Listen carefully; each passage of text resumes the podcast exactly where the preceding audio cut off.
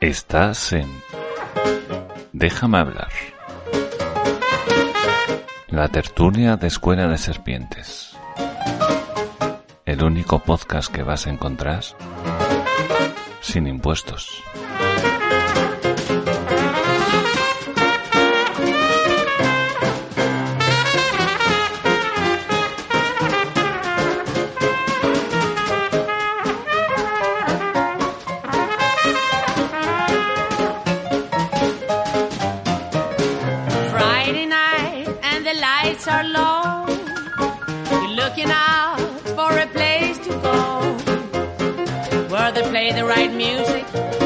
again this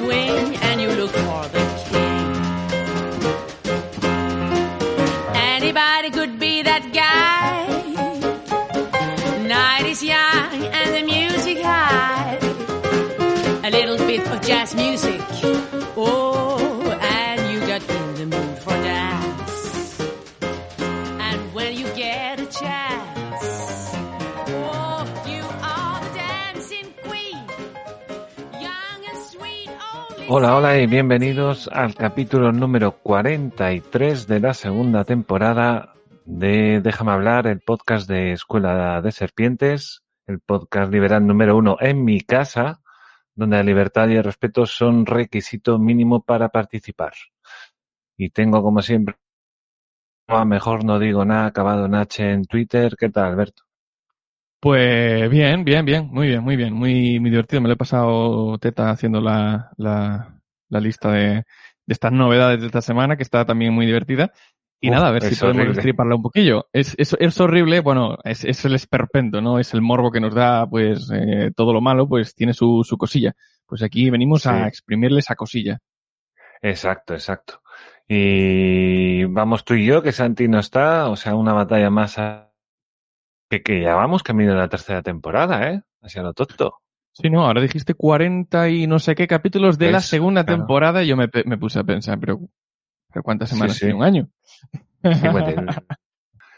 Y- Y, y bueno, ya estamos casi ahí con la Navidad y yo casi he comprado turrón ya, yo ya lo he visto en Super. ¿Tú has comprado turrón ya, Alberto? No, no, que va, que va. ¿No? Este año no, pero recuerdo algún año que el turrón llegaba hasta, hasta bien entrado el verano, aún había las cajitas de Sí. turrón ahí a caducar. Lo No, que si sí yo tengo del año pasado, sí. sí. Pues mira, dice, ¿para qué voy a comprar si ya tengo de hace tres años? Hasta que no se acabe no compro más, ¿no? Eh, si no te comes la comida ahora, te lo comes por la cena. En Orense la, la. Navidad ya llegó en, en, en verano y en Vigo poco más tarde. Pues no sé qué me estás contando de que... No, no, la Navidad lleva aquí seis meses casi. Bueno, pues quiero recordarle por favor al escuchante, que siempre es el protagonista aquí, que si tiene a bien, por favor, darle a me gusta, suscribirse, eh, poner una reseña, un comentario, compartirlos y ves que le puede interesar a alguien más. Y bueno, el apoyo de esta semana, al igual que la semana pasada, es Inky Branding, que es una startup de- dedicada a tu marca para darle un lugar en Internet. Hacen también podcasts, se encargan de podcasting corporativo. Y bueno, la página web es inkybranding.com. Inky Branding es in latina N K Y y luego branding. Todo. ¿Quiénes le dieron a me gusta? Que le dio más, no, no le dio más gente. Creo que tengo a todos. Creo que tengo a todos. Que fueron Jake XIII, Matías, Nahuel, Lunatic77, Gold, no sé de colores, Muntisanti, Mario, Alberto seguro que la acaba de dar, o sea que aparecerá por ahí en, Sí, es que no lo cargo el programa aún. claro. Y bueno, pues nada, muchísimas gracias por esos likes. Recordad que aquí es más importante que en YouTube, porque YouTube es otro mundo, es otra cosa. Y aquí no hay muchos likes, entonces son muy importantes. Y siempre es de agradecer que, que la gente pierda un segundito. Bueno, pues voy a ir con la sección de Matías, a ver qué tiene que contarnos esta semanita. El Rincón de Matías, el lugar donde tú tienes la última palabra. Let's get ready to rumble! Hola chicos, ¿qué tal? Y chicas, espero que bien. Bueno, mi pequeña aportación de la semana. Estaba esperando hasta el último momento, a ver qué pasaba con el diputado de Podemos, Alberto Rodríguez, sentenciado por patear a un policía en una manifestación, eh, se, eh, se le ha puesto una multa y inhabilitación para, para ser elegido o para ejercer sufragio pasivo que llaman, ¿no? Eh, como no estamos en elecciones, pues queda inhabilitado como, como diputado. Y de ahí los políticos siguen dando vueltas a ver si en el Congreso, no, si, vamos, la sentencia de un tribunal es clara, o parece clara, y le andaban dando vueltas, hasta que hoy, jueves por la tarde, eh, han, han decidido que sí, que vamos, que, que, le, que, le, que lo quitan de diputado. A ver de qué va a vivir el hombre, pobre tico mío. También ha molado mucho el vídeo de, del presidente de Polonia que hemos visto estos días, de, de cantando en las 40 a la Unión Europea que no, que hemos rechazado ya siete veces estas tonterías vuestras. Somos un país que tenemos las mejores tasas de empleo. Eh, que lo otro que decía, así que no tienen problemas con la inmigración, no tienen violaciones como en Suecia, no tienen crímenes por, hechos por inmigrantes eh, ilegales como en Alemania, etcétera. Vamos a sacar ahí estos y tal. Estaría bien que nuestro corresponsal en Polonia nos ampliara un poco el tema. Está divertido. Bueno, sigue la negociación de los presupuestos y entramos en la fase más divertida, que es la de la que los partidos regionalistas, independentistas, etcétera, van a rascar lo suyo. Sí, te apruebo los presupuestos, pero me pones aquí un tren o un aeropuerto, un hospital o unos millones por aquí por allá. Lo más lamentable es lo de Otegui, que dice que, que sí, si el gobierno no saca 200 presos de las calles, de las cárceles, no, nosotros le aprobamos los presupuestos. Un máquina. En fin, eh, sigue para adelante lo de los peajes de la autovía. Eh, lo de querer cobrar peaje por la autovía. Y lo voy a hilar con, con algo que está, que lleva pasando un tiempo, desde el tema de la pandemia, ¿no? Los pasaportes COVID, para tener identificar a gente, quién se ha vacunado, quién no. Todo va lo mismo, del carnet de buen ciudadano, ¿no? Eh, eh, también hay algo por ahí dando vueltas para que te tengas que sacar un permiso para llevar bicicleta, registrar tu bicicleta si tienes bicicleta, o sea, también pues, supongo para cobrar el impuesto de circulación. Eh, de que te tienes que sacar un carne- el carnet para poder tener un perro, ¿eh? tienes que aprobar un curso para, para, para, para tener perros, no te falta apro- aprobar un curso para, para, para tener bachillerato, pero para tener un perro sí, en fin. Y va todo esto lo mismo con lo de los peajes. Supongo que cuando, cuando lo terminen de implantando, eh, sacarán alguna clase de aplicación en el móvil o algo para que nada, tú circules y ya te cobramos nosotros por otro lado, algo así. Viene siendo lo mismo, tenernos registrados, controlados, carnet de buen ciudadano, etcétera. Creo que va un poco en esta misma línea. ¿Qué os parece? Hilándolo con los presupuestos y sobre, sobre el tema que decía, que decíais la semana pasada de si habrá adelanto electoral o no, yo creo que no va a haber, porque si aprueban estos presupuestos, salvo que haya alguna una debacle muy gorda, no va a haber adelanto electoral, porque para una serían las elecciones en otoño de 2023, el 2022, si la aprueban estos presupuestos, no, no creo que tengan problemas en, en agotar la legislatura. En fin. Y recordando esto de los perricos, eh, el tema este de la palma de los perricos, que ha sido demasiado bueno. Eh, resulta que entre las coladas de lava se queda una casa aislada eh, que no se la había tragado la lava del volcán con dos, dos pequeños podencos allí. Entonces la unidad militar de emergencia se dedicó estas semanas pues con drones a, a echarles comida y agua a los perricos. Y llevan dos semanas eh, haciendo pruebas con drones, eh, el- según el peso de los animales, si se pueden acercar al dron y tal, para rescatarlo. Y cuando, cuando va el dron a llevarles comida hoy, pues nada, resulta que se encuentra que los perros no estaban y que había un cartel que un ciudadano eh, tranquilamente se había dado un paseo, había cogido a los perros, los había rescatado y había dejado un cartel. Los perros están bien, firmado el equipo. Me encanta que los privados le estemos dando manotazos a, a, los, a los servicios públicos. Mola mucho. Bueno, chicos, un saludo. Hablamos. Muchas gracias, Matías. Como siempre, bueno, has estado multitemático. Ahora, ahora tengo una un boli y un, Ah, bien. y un blog Solo- al lado para ir apuntando todos los temas, aunque lo escucho antes, pero bueno, luego ya es que si no, oye, pero está bien, está bien. Me gusta porque en muchos, en muchos coincide con la guía que tenemos, entonces va a ir dando unos con otros, entonces, entonces muy bien. Eh, bueno, así a grosso modo, tal, tal y como le ha dicho, el tema del, del Alberto Rodríguez, este, este, esto es, esto ha sido la hostia. Esto ha sido. Porque va el juez y dice, vale, estás condenado a inhabilitación por sufragio pasivo y una multa de 500 y pico euros o año y medio de cárcel. Que te sale a, a un euro al día, creo, más o menos. O sea, nada, nada, Sí. nada. Y, y va la señora, y bueno, no, y miento, y va el PSOE y, y Podemos y votan que, que no, que, que mejor no, que, que se quede. Entonces va Yarena, que es el juez, y le dice, oye, mira, que tienes que inhabilitar a este tío, que, que es una sentencia firme. Claro. Y va la señora, claro, o sea, no sé si se me ha entendido bien la primera vez, pero es lo que quería decir. Y va Batet y le responde una carta y dice, ¿cómo? Entonces, va Yarena una tercera vez y dice, oye, que, que sí, pero ya. pero que este tío no puede estar ahí, no puede estar votando cosas, que es ilegal, está votando cosas y no puede. Y, y Batet le volvió a responder, ¿no? Pero, pero es, es de verdad o es de coña. En serio. Y, Ay, Dios. y ya la última, ya Yarena, ya le ha dicho, vamos a ver, ¿que estamos tontos o qué te pasa? A ver, a ver quién vamos tío- a tener que inhabilitar al final, ¿eh? a ver Claro, si va a ser más de uno. Claro, lo que pasa es que esta gente pasa por una, por unos filtros de una gente que escribe las cartas y luego lo dejan bonito.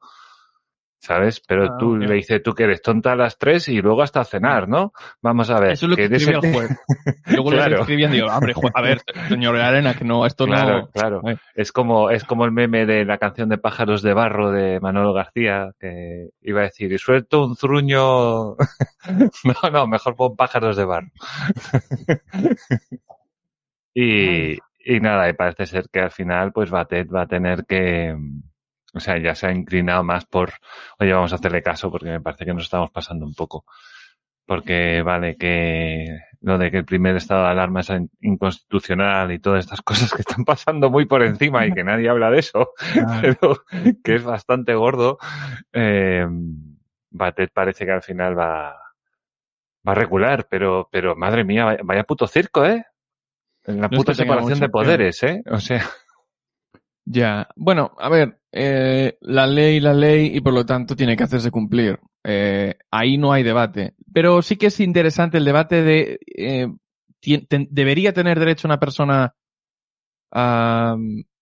como en este caso, ¿no? Una persona que Mm. está, se supone, porque luego ya sabemos que es todo relativo, que está representando a sus votantes, ¿debería ser ah, destituida siempre? Mm, ¿Qué Sí. pasa Bueno, con momento- el derecho de ciudadano? A Yo ver, que pero, pero, ley, ¿no? pero que es que representa a la gente que da patadas a los policías también. Entonces dice, ah, a mí los que, es que los que dan patadas me han votado. Claro, bueno, sí, ¿por qué no? Vamos ser, a decir lo que ser, oye. Podría ser. Hay gente que, pues, que defiende eso y su idea y por lo tanto, pues, yo creo que tú y yo más o menos somos, eh, creemos que más que prohibir las cosas, pues se deben tratar a- hablando, ¿no? Entonces, ¿para qué vamos a prohibirnos si ahora resulta que hay un partido de dar patadas? No vamos a Claro, mola, Vamos joder. a hacer- Cla- bueno, sí, mola a su manera, ¿no? Es, es un buen chiste, ¿no? Vamos a ver qué podemos hacer para convencer a esa gente que ese no son las formas, pero no vamos a prohibirlo. Entonces, ¿qué pasaría ahora? Le estaríamos, eh, le estaríamos cercenando el derecho a representabilidad a la gente de este partido de dar patadas. Que insisto, Sí. que las cosas son así, la ley es así, por lo tanto las has incumplido y, y- y esto funciona así, como dice el juez, y punto. Pero aún así, ab- podríamos abrir un debate que sería si... eh, es como cuando se habla de las revoluciones, ¿no? Se habla de las revoluciones que al final, pues, fueron pasos, modificaciones, no voy a decir a mejor ni a peor, pero fueron grandes modificaciones en muchos casos que, que surgieron de la de ilegalidades, de, de, de ir contra la ley, de ir contra la norma. Hmm. Ah, bueno, yo lo tengo Sí, claro. yo, decir, yo entiendo por dónde si, si ahora la hace quien la hace. O sea, no quiere decir que sea justa. Exact- Exactamente. Entonces, bueno, Exacto. pero aún así, eh, tampoco es que yo tenga mucho que aportar porque ni siquiera tengo muy claras las cosas. Yo soy más de, si quiero hacer un cambio, voy por, la, por las normas del juego y cambio desde dentro, cambio las, las reglas que no me gustan. Yo soy más partícipe de eso, de modo que yo, oye, totalmente de acuerdo con que si esto, si este hombre realmente no puede estar ahí, pues se, se le inhabilita y punto.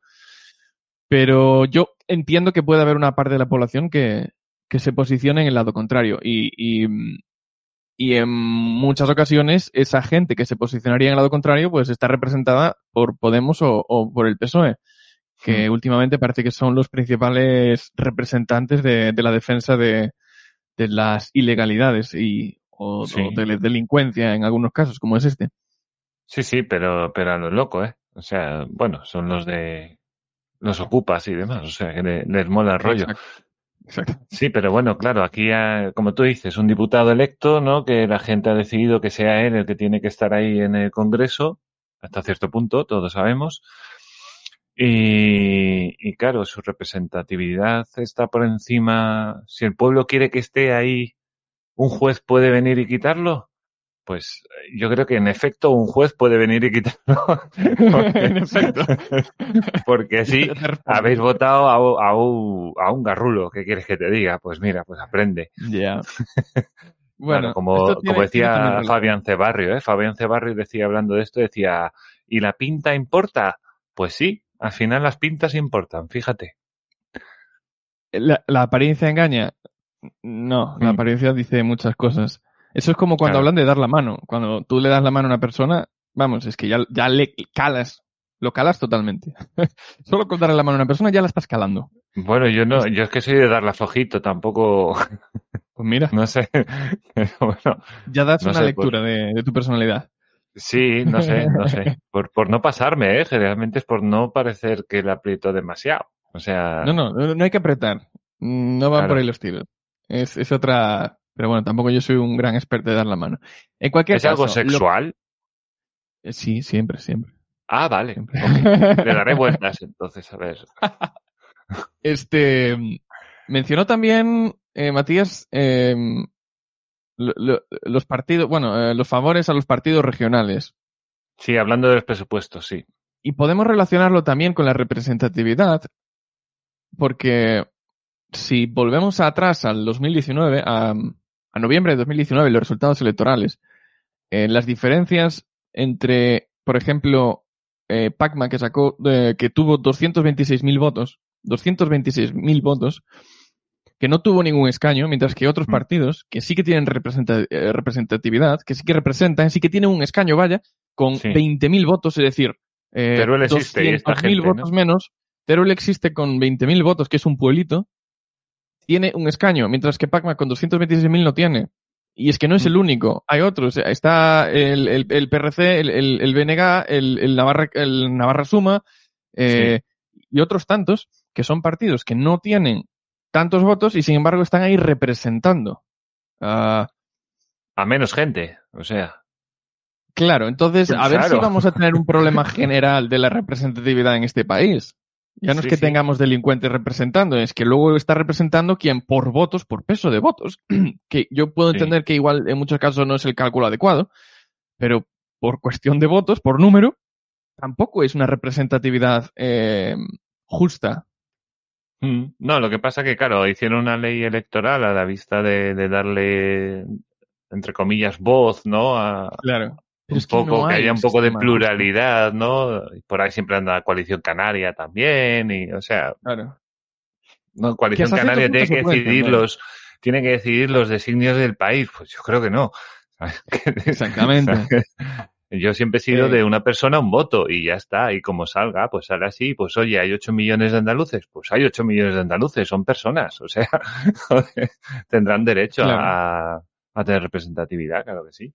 Pero bueno, la, to- la Hay- tontería de siempre. Sí, sí. Cualquiera de las opciones eh, daría problemas eh, en este Mm. caso, porque ya vemos que una pequeña región tiene una representatividad, o sea, lo que tú has dicho, puede decidir sobre, sobre el designio de un país, de una nación, Claro. y en el caso contrario de que todos los, los votos valiesen lo mismo, pues tendríamos eh, votos centralizados en ciudades grandes, como puede ser, pues resulta que los madrileños están decidiendo el designio de toda la nación, de todas las regiones que están, que están aparte. Mm. Es decir, que ninguna de las dos opciones, así en bruto, aparentemente sería justa. En bruto. Y es que al final la, el, el tema es, es descentralizar. claro, así Sí. cada región que rige sus cosas y el Estado central para lo mínimo. Lo Volvemos mínimo a Suiza, ¿no? indispensable. Sí, correcto. Entonces, Sí, sí, si, y claro, los andaluces que gobiernen para los andaluces y los gallegos para los gallegos y luego en común pues lo que tenga que estar en común. Digo yo, la seguridad pues así. Pero, pero bueno, o sea, sí, me parece muy ridículo que 20.000 personas vengan ahora a, a quitarle, bueno, a quitarle, a recibir de Sánchez 3.000 millones o 10.000 millones en infraestructuras o de yo que sé qué narices o de ayudas al sector agrario no sé qué, así porque lo digan 20.000 personas. Efectivamente. De 48 millones, digo, pues hombre, eso, eso sí me parece injusto. Completamente injusto.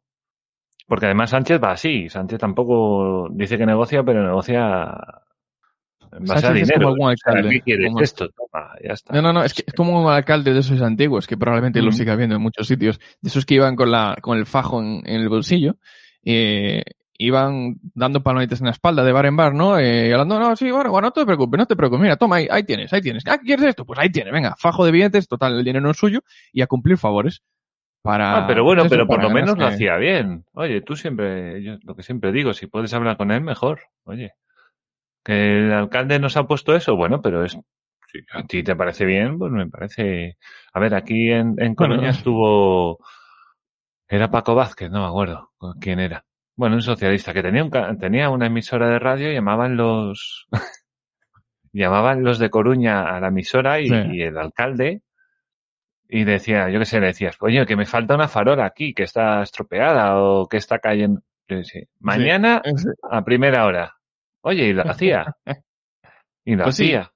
Era, era eficiente, por lo menos. Pero es bastante más eficiente que, que, que ahora mismo, ¿sabes? Que tienes que depender de que, claro, ahora es más gente, es todo más complicado y, y tal, pero, pero bueno, o sea, sí, lo de, lo de, volviendo a los independentistas, que además es lo de siempre, son partidos regionalistas intentando saquear al Estado central para llevárselo ellos y hacer su Estado central allí en su región, como está haciendo pues RC y como hace el PNV, que lo hace muy bien, que, que la gente dice, eh, qué cabrones, pero ya está, ¿eh? Esto es una vez al año, que le sacan 5.000 millones aproximadamente al Estado siempre, o las cárceles, o competencias de estas, que está bien, ¿no? Que son suyos. Y, y mientras los demás nos quedamos mirando, a ver qué pasa, a ver qué. claro, claro. Sí, sí, desde Y luego. es un poco triste, claro. Y luego hablan de la España vaciada. Claro, dice que España vaciada. Joder, pues, pues van donde hay trabajo y donde, ¿dónde va a estar la gente? Claro. Claro, como lo decía Rayo, por ejemplo, bueno, y lo dijo en la calle también alguna vez, creo, cuando hablan, por ejemplo, de la, de la vivienda que dice que, que hay no sé cuántas viviendas libres y no sé qué, no sé cuánto y tal y cual, que esas son en ¿Dónde España en general. O sea, en Claro. Segovia, en Zamora, en mitad de Cáceres, yo qué sé. Sobra Eh, vivienda, pero claro, ¿dónde? Que tú puedes ir allí y encontrar una vivienda baratilla. Sí, sí, Claro, no, yo porque la- desde luego. La gente de Madrid se va a Toledo y se va por ahí a vivir. Porque estás a una hora Bueno, en coche. A no sé, pero la segunda, el segundo domicilio sí. El, el, el vacacional sí. bueno, y depende, ¿eh? Que a lo mejor por impuestos o por lo que sea, o la misma casa te cuesta muchísimo más barato en Toledo que en Madrid. Y dices, Sí, sí. lo mismo tienes tren todos los días, hombre, no lo sé, pero lo mismo tienes un tren temprano y dices, mira, a tomar por culo. Pues igual. Pues igual sí. Que la gente de Madrid, por favor, nos diga, A ver, a ver qué nos diga, nos diga a ver, a ver si es así o no. Claro. Y, y bueno, siguiendo con el tema de los presupuestos, claro, ahí salió, salió el tema de, de Otegui, que ese es uno de los que tenemos ahí en la guía, que es un tema maravilloso. Que por un lado dice que, que bueno, que condena, condena, pues, no sé si dijo el terrorismo o, o, la- o las víctimas, no sé, algo así dijo. Y tal, y todas estas cosas que nunca debía pasar o algo así. Y luego justo salió el vídeo de que él decía de que hay que sacar a 200 presos de las cárceles, 200 etarras, por supuesto, y que sí, hay que votar los presupuestos, se votan. Aquí hemos venido a jugar, ¿sabes? y, y el precio es ese y lo tienen claro.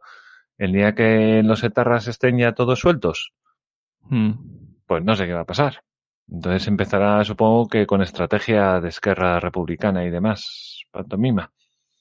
Pero bueno, Sí. tenemos ahí a esa persona que extrañamente ha sido elegida, que yo no sé cómo esa gente consigue votos, Sí.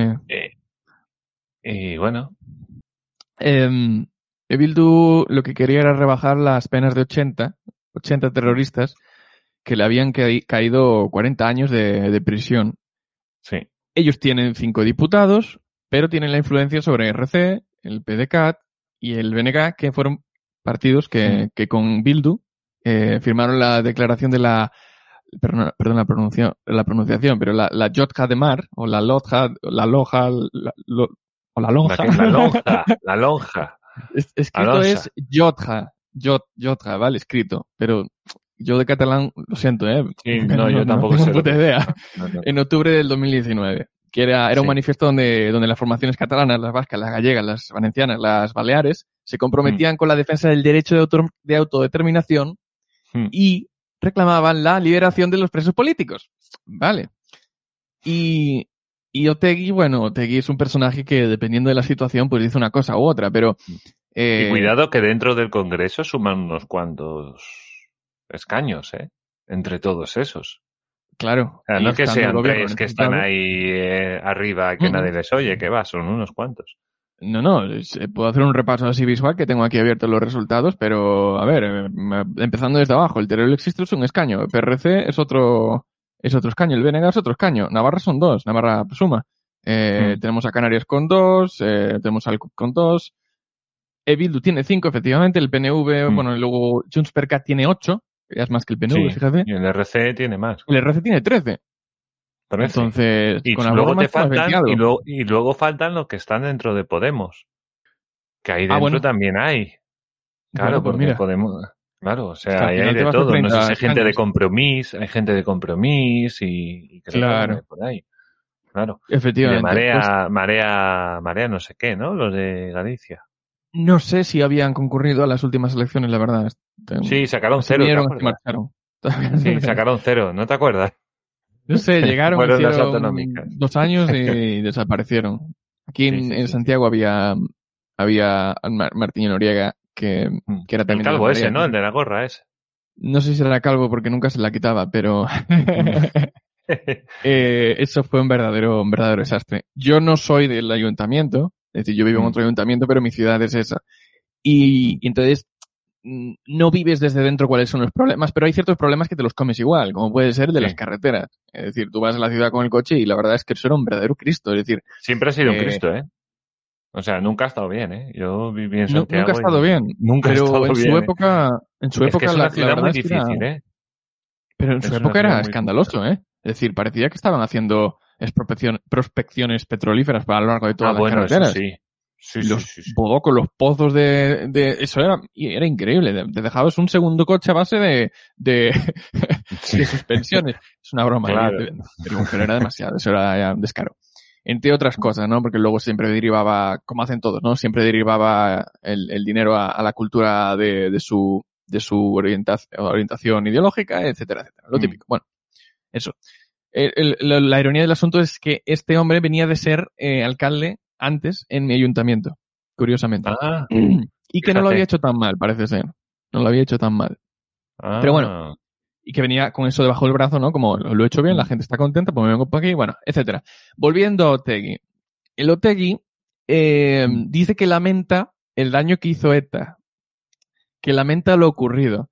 Entonces, aquí mi pregunta es, ¿por qué no se desmarca como estrategia política de ETA y, y encauza el, el interés independentista desde un movimiento pues con un currículum limpio? Yo que creo no que eso es lo que, lo que he intentado que parezca. Claro, eh, entonces, ¿por claro, qué? pero todo, todo venía un, uno un partido detrás de otro. Entonces se le veía. Pero venir. entonces, ¿por qué se mete con el tema de los terrorismos? Él, él, él, lo él lo tiene que justificar de alguna forma, ¿no? Porque si tú quieres empezar borrón y cuenta nueva, entonces tú tienes que olvidarte de los, de los presos. Si tú dices, mira, yo los terroristas, de verdad lamento mucho lo que hicieron, estoy en desacuerdo, Hmm. no te metas a, a- a aliviar las penas. Entonces, ¿qué está haciendo Otegui para justificarlo? Eh, pues eh, Otegui lo justifica eh, reivindicando su papel activo, su papel decisivo en la superación de la estrategia armada cuando se desmanteló ETA. El compromiso eh, con las vías pacíficas y democráticas y, y- y- y dice que sin ello no hubiera sido posible el desarme de ETA. Él lo justifica así. Hombre. Y en cuanto a... Sí, la verdad que le falta contundencia al, al tío. Lo dice así como con la boca pequeña, ¿no? ¿O estás o no estás? eh, Claro, o sea, eh, además lo dijo en el contexto de 10 años desde la desaparición de ETA, que estaban todas las televisiones más pesadas que Dios. Y, y bueno, y, y claro, y también había una cosa que a mí me chocó, ¿no? A ver, yo escuché a Otegui y dice, lamento eh, el, el dolor o bueno, lo que tú has dicho, ¿no? Que, que, que Hmm. lamentaba esa época y demás. Pero bueno, y las víctimas del terrorismo dicen que tiene que pedir perdón. Entonces me choca un poco. Porque, no sé, tampoco digo que Otegui lo diga de verdad, ¿eh? Tampoco le estoy diciendo que Otegui lo diga de verdad. Tampoco lo sé. es que por eso mismo Pero, día una cosa. claro, en- entiendo más lo que tú me dices, Alberto, de este tío lo que tiene que decir en, en alto es, mira, renuncio de ETA, eh, yo qué sé, pido perdón por todo lo que pasó, no sé qué, y todo lo que tú quieras. Y tajante, eso es lo que tiene que hacer. Pero bueno, yo, es que no sé, lo de las, dicen, tiene que pedir perdón, ya, pero acaba de decir que lo lamenta. Ya, lo que pasa es que él formó parte activa de, Sí. de esa época. Es decir, no siempre es... lo va a- o sea, eso ya está ahí. Claro, O sea, es decir, que por- se puede considerar responsable. No es como si ahora, por ejemplo, llegase una persona nueva y estuviese haciendo lo que está haciendo él. Es decir, llega una persona fresca, que no tenga ese pasado, eh, y juega a favor de reducirle las penas a, a, a los, pre- a los presos de ETA, y, y yo no Mm. creo que bajo ninguna circunstancia deba de pedir perdón. Pero este hombre sí que ha jugado parte activa en la época de, de- de la banda. Entonces, Mm. oye, ah, bueno, si le tú- piden que pida claro, a lo mejor es a título personal lo que le piden. a título personal es muy Claro. complicado que este hombre pueda des- desligarse. Es que es muy complicado. Lo que tendría que llegar es otra persona, coger su sitio y luego, si quiere hacer las cosas bien, olvidarse de, de rebajar las penas a los terroristas. Mm. Ya Sí, coges, es que- eh, encauzas el independentismo, que es un, es una, una- un interés que existe. Será mayor, será menor, pero hay, hay mucha gente que le interesa eso. Coges a esa gente, la, la, la encauzas por, por una vía limpia, nueva, y más o menos el trabajo lo tienes más o menos hecho. No tienes por qué andar eh, enfangándote eh, con el pasado terrorista, que es muy No complicado de justificar. Claro, este hombre debería tener la vista puesta. Madre mía, que estamos intentando ayudar a Bildu.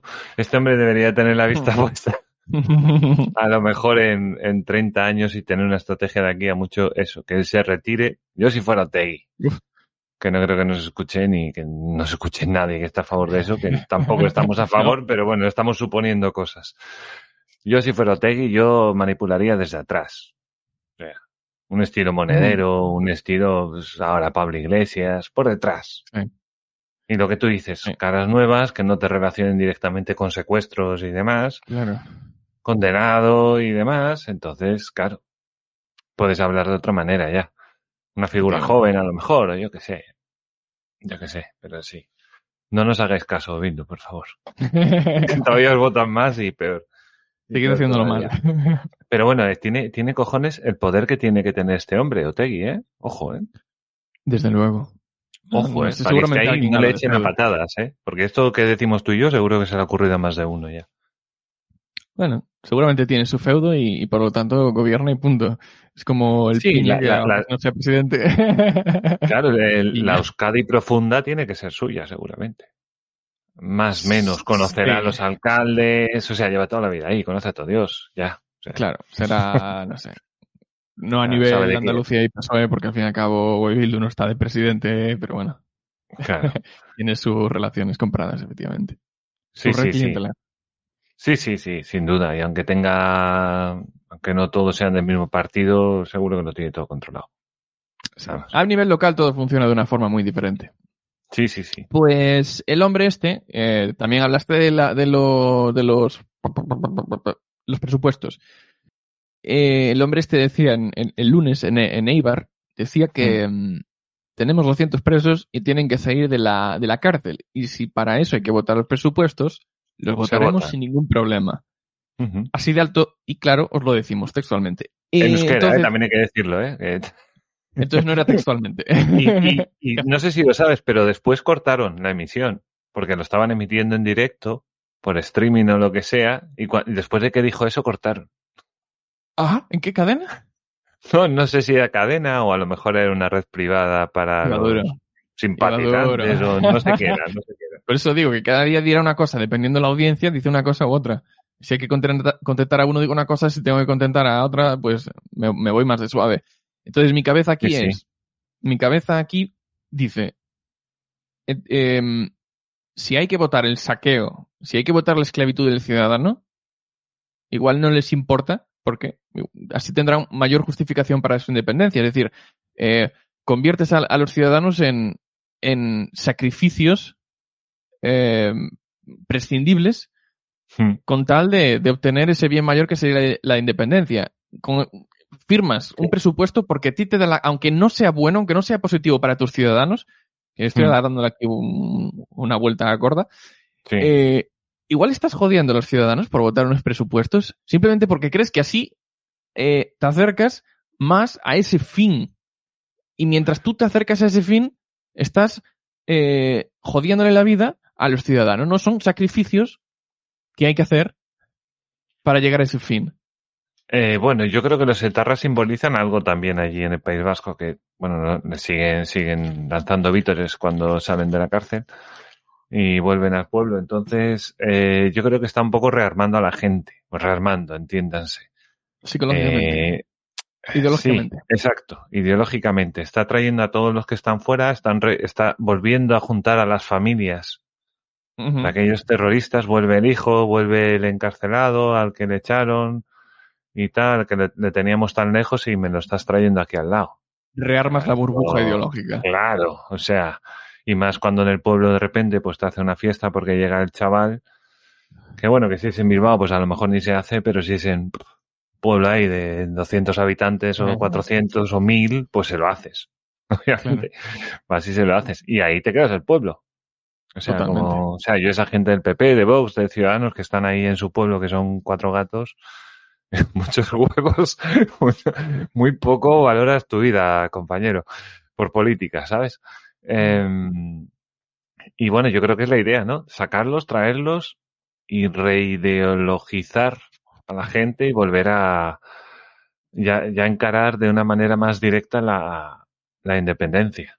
Claro, el PNV está ahí. Que el PNV al final la independencia igual le merece la pena más tarde, pero la- tarde o temprano la querrá. Igual más tarde por ir saqueando más, a ver si me entiendes, ¿no? Porque yo es como Ya. lo veo, yo es como lo veo.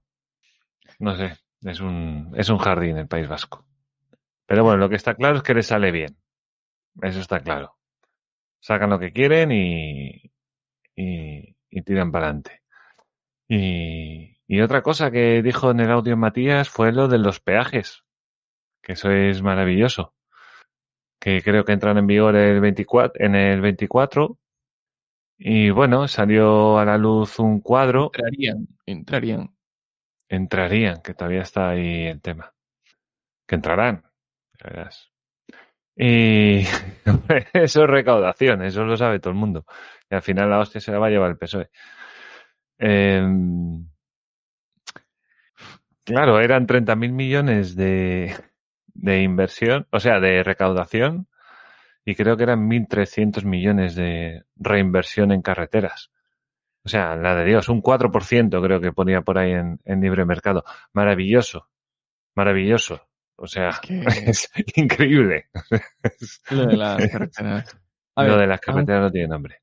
se han hecho se han hecho muchas cosas muy gordas que, que jamás hubiéramos pensado que se pudieran hacer a nivel legislativo, ¿no?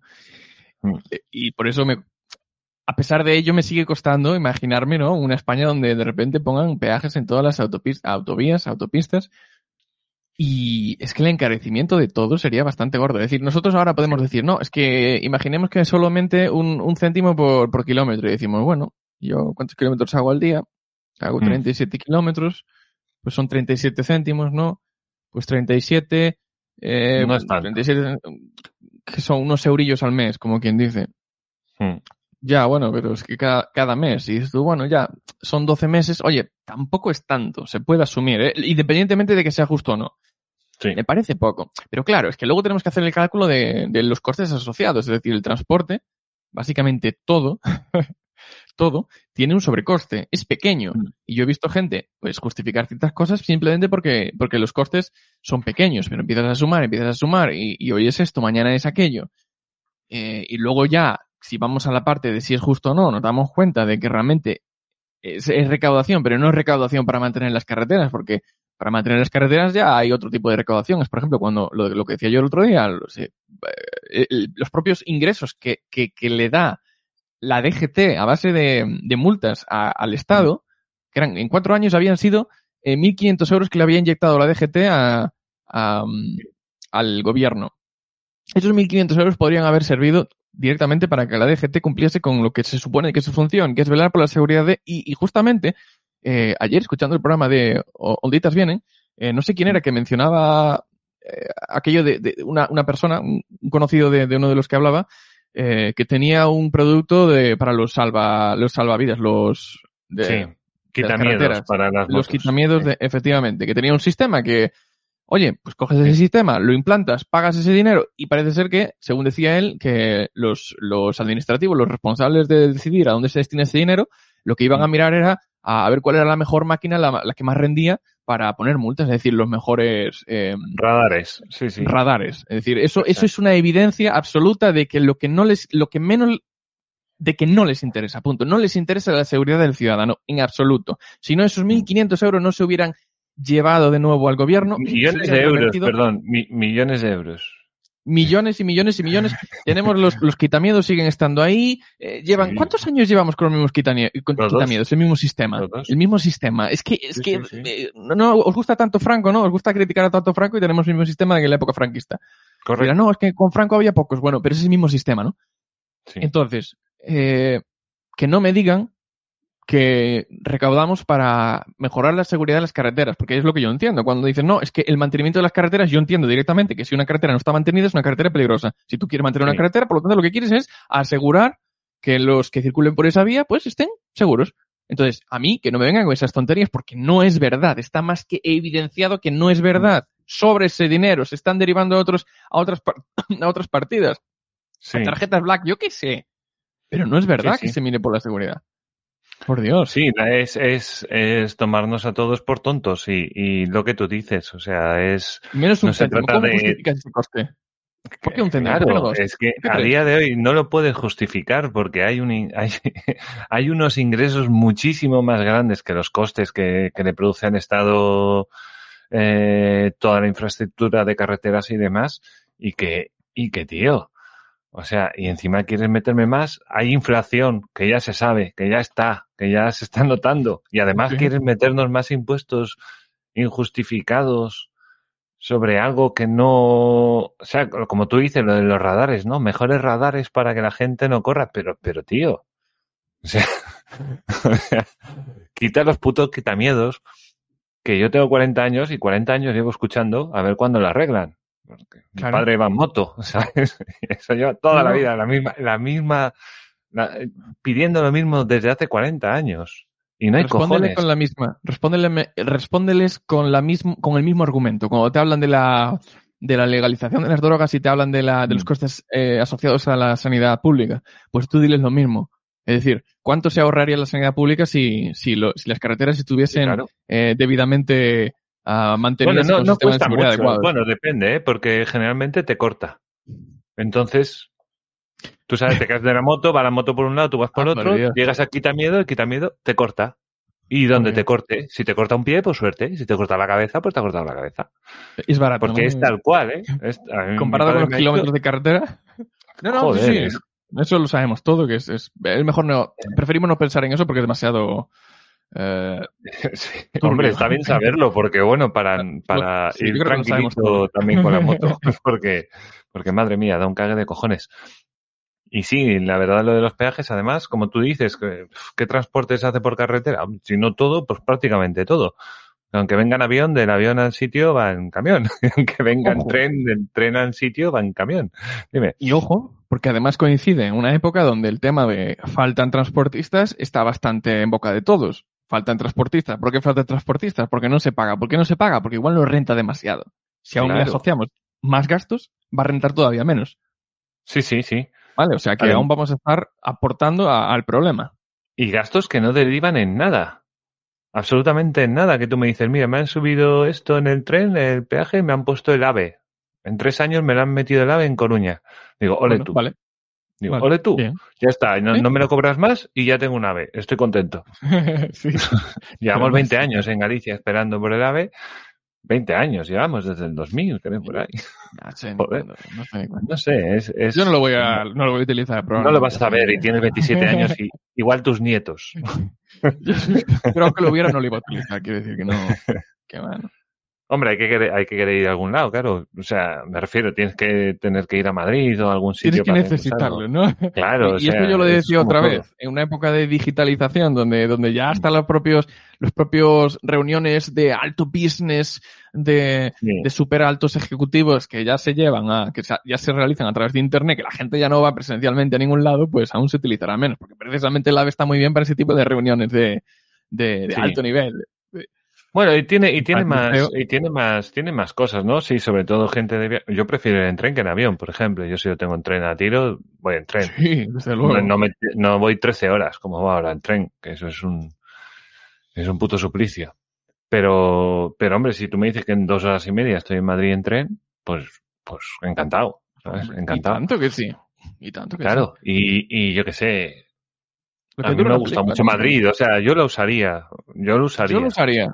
Totalmente. No mucho, no, no muchas veces, pero a lo mejor un par de veces Claro. de escaparte a Madrid y dice, oye, mira, es que me voy y tal, Claro, pero si te, dicen hora ciento- y ya está. si te dicen 120 euros ir, 120 euros volver, dices, uy, hostia, a ver, Ahorraré.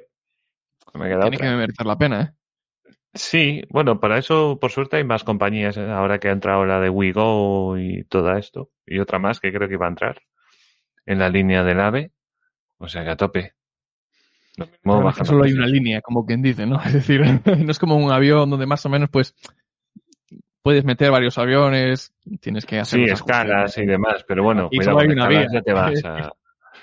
Sí, pero bueno, eso- se turnan. Primero uno, luego otro. No es difícil. Sí, sí, sí, pero bueno, Pero bueno, que el margen de mejora eh, de precios es relativo. Sí, espero que los franceses estos vengan, aprendan de la puntualidad española, que eso sí que... De la gente no, los trenes y los medios de comunicación. La gente generalmente no. Esto es una cosa así, no sé qué coño pasa en. España con la puntualidad, pero madre mía.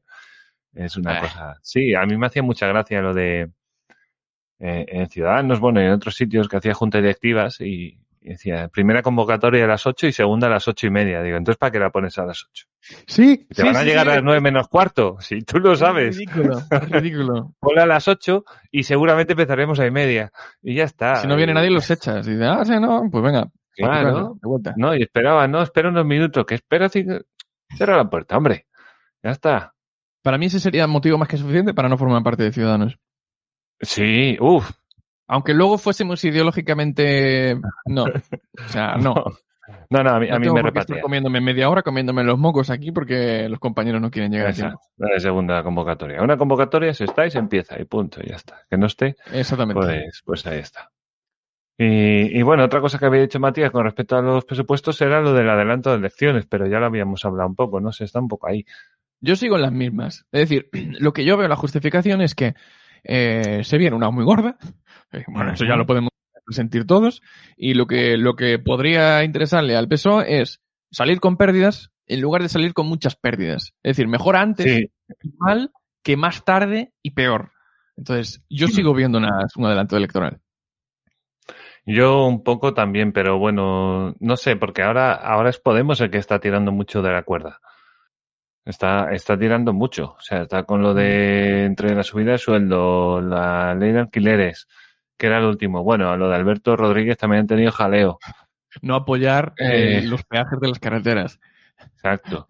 Lo de la marihuana. Eh, o sea, están ahí, ahí, eh, están ahí, ahí. No sé. Podemos Porque el tirar de su PSOE, el cuerda. PSOE tiene una parte del PSOE que no es tan radical, claro. Menos mal. ¿Cuál? ¿no? Quedó si no, enterrada, esto ya no hay, hay una parte que sí, hay una pequeña No parte que sí, que aún siguen siendo el paje y todos estos varones que están por ahí más al sur, que más al sur porque estamos al norte del todo, entonces más al sur van a estar.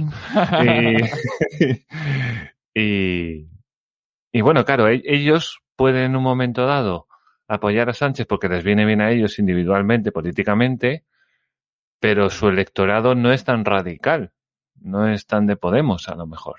¿Entiendes? Entonces, dices, claro, a lo mejor un sueldo mínimo, o sea, un, un lo que sea de ley de alquileres, pues a lo mejor Claro. te lo pueden llegar a firmar, ¿eh? Si se lo tira bien y luego les promete ayudas al campo y cosas de esas. Puede ir Sí, jugando yo- un poco, pero hasta cierto punto, claro, hasta cierto punto. Yo, la verdad es que mm, veo un, un espacio, un, un espacio ahí de centro que, que en su momento ya le hubiera gustado a Ciudadanos. Joder, es que la Por tenía la- huevo. Ahora mismo yo creo que sí, porque... La- por un siempre lado, la ha tenido a huevo, ¿eh? Siempre la ha tenido a huevo. Siempre la ha tenido a huevo. a ir Pues a su rollo. que hacer. Sí, sí. En vez de, apoyar derecha e izquierda, que en un principio parece buena idea, pero luego lo piensa y dice, no, es que al final no se trata de que la apoyes, se trata de no pactar con casi nadie. Sí, sí, efectivamente. No, yo no. Aparta, aparta tú, aparte tú, me hago mi hueco y aquí estoy yo. Bueno, pues ahora, por, por Votar lo cuestiones de la obvio, vida, lo que es obvio que sí, lo votas. Lo que es obvio Claro. que sí. Lo demás, Pues ahora mismo tendría una oportunidad, según yo veo, porque Sí. precisamente ese escoramiento de, de- del PSOE al norte, como dices tú, eh, y esa especie de, no sé, de, de estancamiento en el PP y de no se sabe muy bien dónde está, pues yo veo Mm. ahí un espacio de centro bastante curioso. Llega alguien, se, con unas propuestas, digamos, como es de centro, pues ni muy de izquierda ni muy de derechas, qué sé yo. y- libertarias, pues- joder, ¿dónde está el peligro? es que, ¿Dónde es que prácticamente? Es a ahí mí lo que se me ocurre es peligro, joder. tú te metes también y dices, no, no, es que a mí las, las movidas en las que gasta el dinero eh, la, la izquierda, el norte, a, a mí eso no me va, no, no lo voy a apoyar. ¿Y, y qué, Mm. y qué opinas de, de dónde gasta el dinero el, el PP en, en la tauromaquia y todas esa- esas cosas que tiene el PP? Bueno, y ya no ah, solo no, eso, lo que- tampoco lo apoyo. Y que, y que tú, acaba, si no apoyo acaba- nada- acaba de negociar con el PSOE lo del Tribunal Constitucional, el defensor del Correcto. pueblo, o sea... Correcto, correcto, totalmente. Eh, porque están Ojo, todos espera, en y la- ojo. la- Y ojo, han dicho, ha tenido los santos cojones, creo que ha sido casado, que ha dicho que este acuerdo es bueno porque así se despolitiza la justicia. Con su santo, con lo- los huevos ahí. Encima Es de la no- mesa. Pa. Mejóramelo. No- Bueno, no, no te digo que me lo mejores. Igualamelo. No políticos tiene, haciendo- tuvieron, pero es que es, es, es absurdo, es por favor, no tienen credibilidad ninguna. Es, es el, el PSOE ¿no? Y, y el que PP acaba de politizarla hace, hace 24 horas y me estás diciendo que estás después. Pero tú. O Por sea, le te estás dando votos yo. a Vox. Votos a Vox. Es que, es que por eso te digo yo, que el PP no hay por dónde cogerlo, no va a tener, es que, salvo que la gente sea, pero vamos, rematadamente subnormal, el PP no tiene por dónde agarrar votos. no. Está haciendo Pues intentan todo de una no forma perder. ridícula. Le están regalando votos a Vox. Es que yo a Vox lo sigo viendo como una, un gran éxito electoral. Sí. Eh, y además es el único que no forma, digamos, no forma parte de, de esa mm, élite de poder donde, donde siempre estuvo el PSOE y el PP, de- como, como, como esto último, ¿no? De, repartirse los, los poderes. Eh, Claro. Entró el, el- el Podemos, en- entró pues por la puerta grande porque ya forma parte del gobierno y por lo tanto, en cierto Mm. modo, ya forma parte de esa, de esa mafia. Y luego está Sí. Vox, que por ahora no formó parte nunca y viene más o menos fresco. Sí, sí, sí. Sí, y sí. ojalá, pues, si tiene que pasar, pues, que los demás, pues, se jodan todo lo que puedan joderse, porque lo han hecho fatal. Y se, se Sí, lo merecen que le- les quiten, que les quiten el gobierno. Pero Sí, bueno, al final lo que va a haber es una abstención de tres pares de narices. si no, Y- si no hay, si no hay alternativa, que por a cierto, la izquierda por abstención. Sí, que ya que Claro. estamos aquí, ya que salió el tema, yo digo, oye, a todos, a todos los que estén escuchando, ¿dónde está, aquí en España, si hay la alternativa para más o menos los que piensen un poco de nuestra cuerda al, al Pelip?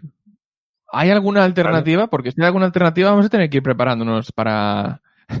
Tenemos dos años, ¿eh? O sea, esto... Como nos lo pongan para el año que viene no, no reaccionamos, que además los aquí los, Sí, los liberales somos muy de, de quedarnos eh, embobados con las mariposas y no reaccionar y no hacer nada. Exacto. Fíjate, no hay ni una puta manifa. O sea, hace años que no estamos tan jodidos como ahora y, y con un futuro tan chungo como el que estamos viendo ahora. Y, y está todo tranquilo como una tarde de verano. O sea, Por eso digo, cuando lleguen las elecciones, mm, yo no veo a quién darle mi voto, la verdad, es que no lo veo. A nadie, no, es que no, no, no veo nada.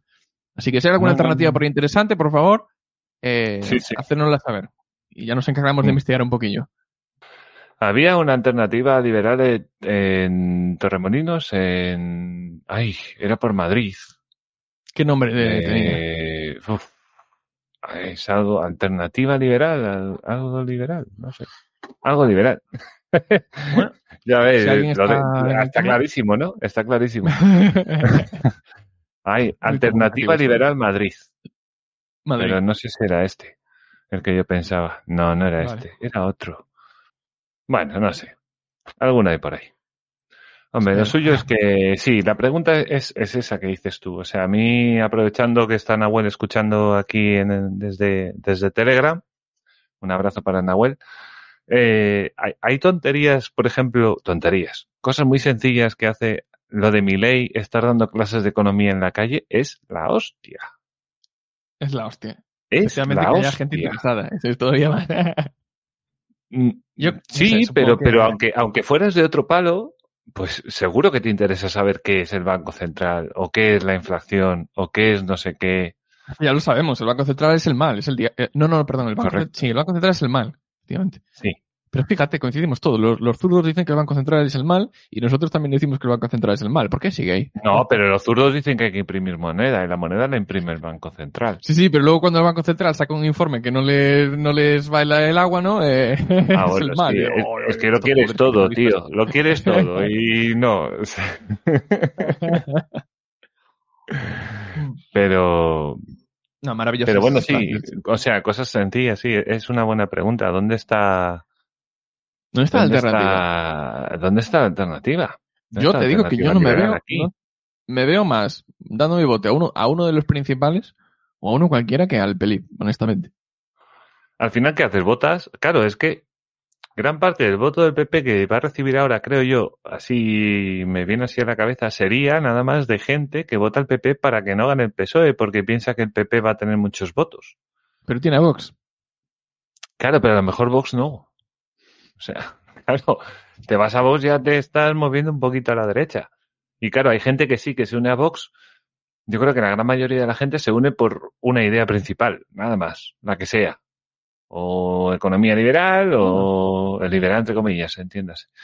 O patria, o toros, pero una idea. Inmigración. Ya, ya, pero es que si ahora el PP empieza a hacer. Una idea, nada más. Pero si ahora el Claro. PP empieza a codearse con el PSOE, la gente que quiera marchar del PSOE va a decir, pero vamos a ver. Es que además Casado ha sido idiota porque tenía a Ayuso, que le ha dado la llave. Dice, mira lo que la gente quiere, lo que la gente La- vota. Que no, creo que Y, está y- celoso. y Casado, en vez de apoyarse en Ayuso y decir, vale, Ayuso, entien- yo soy el jefe, pero tú eres la que sabe. Porque esas cosas pasan. Eso pasa en cualquier empresa. Está celoso. Tú tienes la llave pues, aquí. Vamos a coger estas ideas y vamos a tirarlas para adelante. Ya, será otro. Y las replicas en. Galicia, por Dios, que las repliquen en Galicia, por favor. Que las replicas allá donde estés. Y vas creando riqueza y, va- y vas haciendo las cosas bien, porque yo creo que esta gente sabe de sobra que el libre mercado crea riqueza. No es que nosotros lo sepamos porque sea un secreto como este de El secreto del universo, el libre aquel. Eh, ¿sabes? Eso, todo está demostrado y lo ha estudiado mucha gente. Entonces, que no lo hagan es, es por interés. Efectivamente. Bueno, Nahuel me, me escribe por aquí, eh, dime si quieres entrar o no, por si quieres explicarlo, eh, que él dice que, mm, que votaría por Vox si estuviera en España. Pero no sé si sería a lo mejor quizás reacción por el vídeo de Milei en, eh, en Vox Aventura No lo o creo. No lo creo. no. Bueno, estaría bien. Bueno, es que no sé, igual está liado y simplemente está escuchando, porque el podcast se escucha cuando está liado. Bueno, sí, eso puede engañar a mucha gente también. Cuidado, lo de mi ley ahí en mitad de la mierda esta. Yo no sabe lo siento- que hace este tío, ¿eh? No sabe dónde le han metido el vídeo. Yo frí- fríamente soy consciente de que, de que Vox, Vox dista mucho de, de ser algo parecido a lo que a nosotros nos gustaría. Sin embargo, eh, no puedo evitar sentir cierta... mm, mm, no lo sé, me cae, me cae bien. Eh, puede ser porque le, ha- le está constantemente pegando tantas hostias al gobierno Mm. parece que es el único que reacciona, que en cierto modo pues me ha creado cierta mm, sentimiento positivo. De ahí a votarlo, no lo sé. Es decir, si yo el día de mañana estoy votando a Vox, a pesar de que no coincide con mis ideas, no me sorprendería. Ahora bien, prefiero tenerlo en la oposición, precisamente por eso mismo, porque es el único que parece estar eh, poniendo el punto sobre las IES, aunque luego en algunas circunstancias pueda también ser un poco hipócrita, como cuando se hablaba de- del estado de alarma, cuando él también había votado el estado de alarma. No sé muy bien cómo había sido el tema, que decía eh, que decían, Vox, no seas tan, eh, tan hipócrita porque cuando se votó, se votó el estado de alarma tú votaste sí. Y no, Hmm. no sé los, por, los pormenores, pero bueno, eh, ya sabemos que también son así muy, muy populistas, ellos muy demagogos y, y tienen muchos, muchos, muchos peros. Y sin embargo, me parece el mal menor de todos los partidos políticos principales que hay. Puede ser. Mira, tenemos justo a Nahuel. Eh, ¿Qué tal, Nahuel, Hola. tío? ¿Cómo estás? Hola chicos, eh, buenas, que quiero aclarar el- lo que le puse en el mensaje ahí en el grupo de Telegram. Ah, Eh, no, no, no sería un voto bronca por lo que pasó por lo de Milei. Eh, yo, eh, siendo argentino, eh, pienso que mi voto se iría más hacia Vox, porque creo que entienden eh, los problemas que está pasando en España, el socialismo que está muy adentro de España. hmm. Y además porque focaliza a un solo enemigo, que son los socialistas. O sea, sería elegir un bando de la guerra, ¿no? Digamos. Eh, si esto sí, si digamos tomaríamos como una guerra, sí sería eso. Aunque no significa que se piense totalmente con, con, con Vox.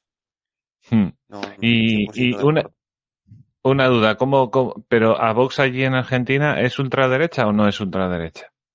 Eh, no sé, en Argentina no hablan de, de, de Vox o de ¿No? partidos políticos. No, Joder. lo mucho que hablaron fue del PP y la victoria de Ayuso. Pero nada más.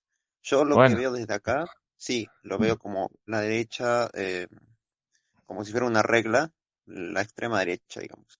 Hmm. Atrás sería el PP y atrás, digo, más centro, Ciudadanos, así es como lo veo. Hmm. ¿Sigues pensando que Ciudadanos es de centro? Es que como viéndolo como una regla, lo veo Sí. ahí en el medio. Ah, en el medio, vale. Bueno, sí, tiene sentido, tiene Y sentido. porque tiene un porcentaje de votos, por eso también está ahí, Hmm. con PP, Vox, En el escaño. Sí. Sí, claro. Y hablan del, del PIB y el PIB no lo veo en la regla. El pelín, no, no, por alguna razón su estrategia es permanecer agazapado hasta, hasta algún momento, no sé qué, no sé, no sé cuál es la idea. O sea, sinceramente, no hacen nada. Yo no sé, eh, haría un experimento allá en España para los liberales o los que, eh, bueno, eh, piensan que, que puede pasar con España. Votaría más por la derecha, donde todos los medios van a atacarlo, porque ac- acá Hmm. lo que pasó en Argentina fue que la oposición, que lo catalogaban de derecha, eh, ganó, y los medios más fieles al peronismo invitaron a liberales a sus programas. Claro. Más que nada Hmm. economistas, porque el gobierno de, de Macri estaba haciendo las cosas mal económicamente. Hmm. Y pienso que podría pasar lo mismo en España. Si, si lo aplican así. Sí, hombre, Los siempre está bien que lleves a liberales este quien esté en el gobierno porque seguramente algo tendrá que decirle. Sí, Creo yo. lo A ver, Alberto, Sí. dime. puedes manchar.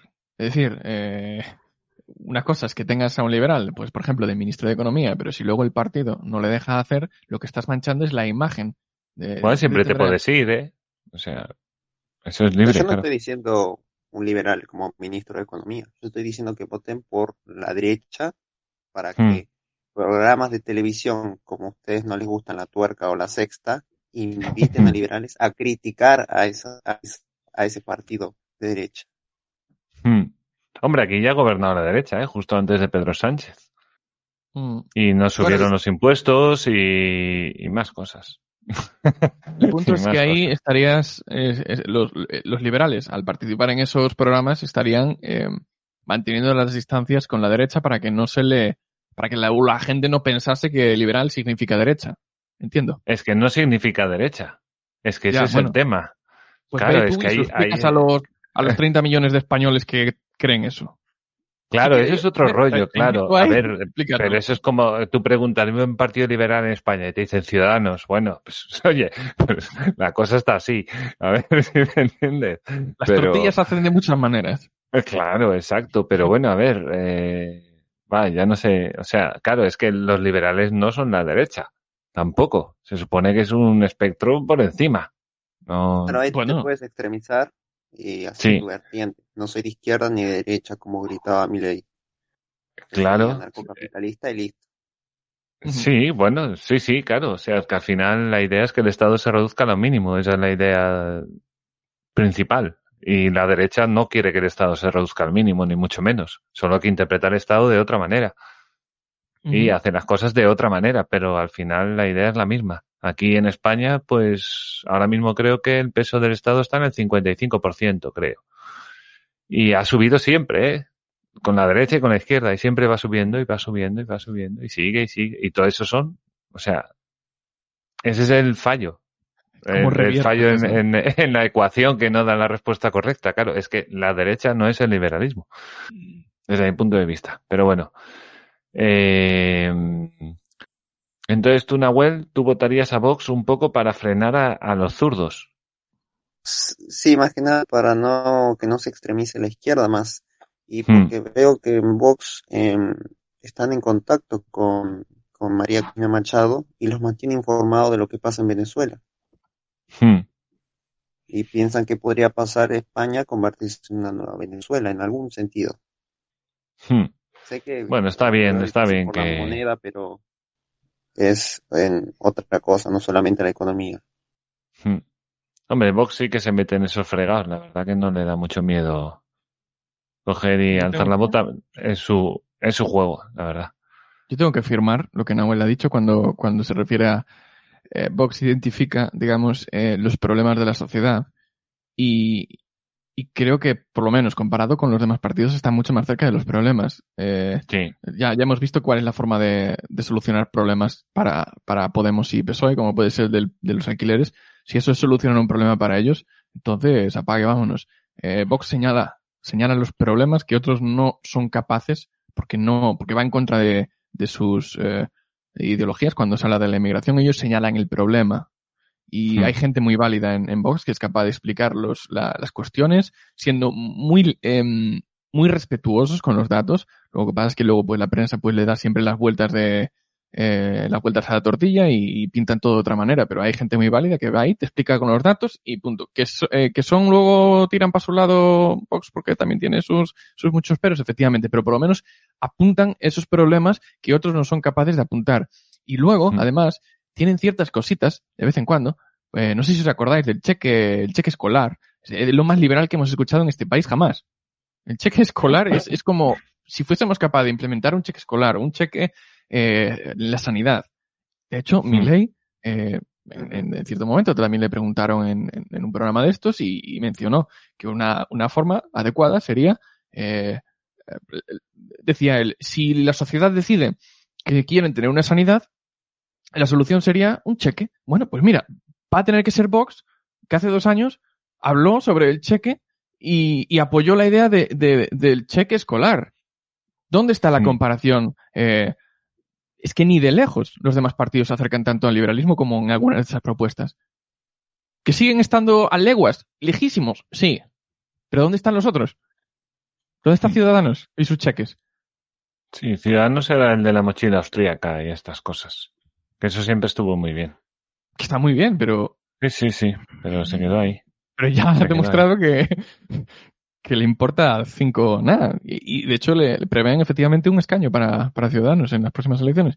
Bueno, para sí, teniendo en cuenta las, las em, los sondeos actuales, digamos. Y, y madre mía, ¿tú viste el, ¿tú viste el debate, Nahuel, al final, el de Milei? Mm, no lo vi, digamos, vi nada más clips y Ah. lo que me contaron. Vi, Es un poco, es un poco triste a veces según quien hable, ¿eh? eh, sí, por, por lo poco que vi, vi que eh, Milei fue el peor de todos. Pero bueno, estos debates puede ser porque son televisivos y no, no cambia mucho el voto, ya la gente lo, lo quiere igualmente y Mm. los votos no cambian en estos debates.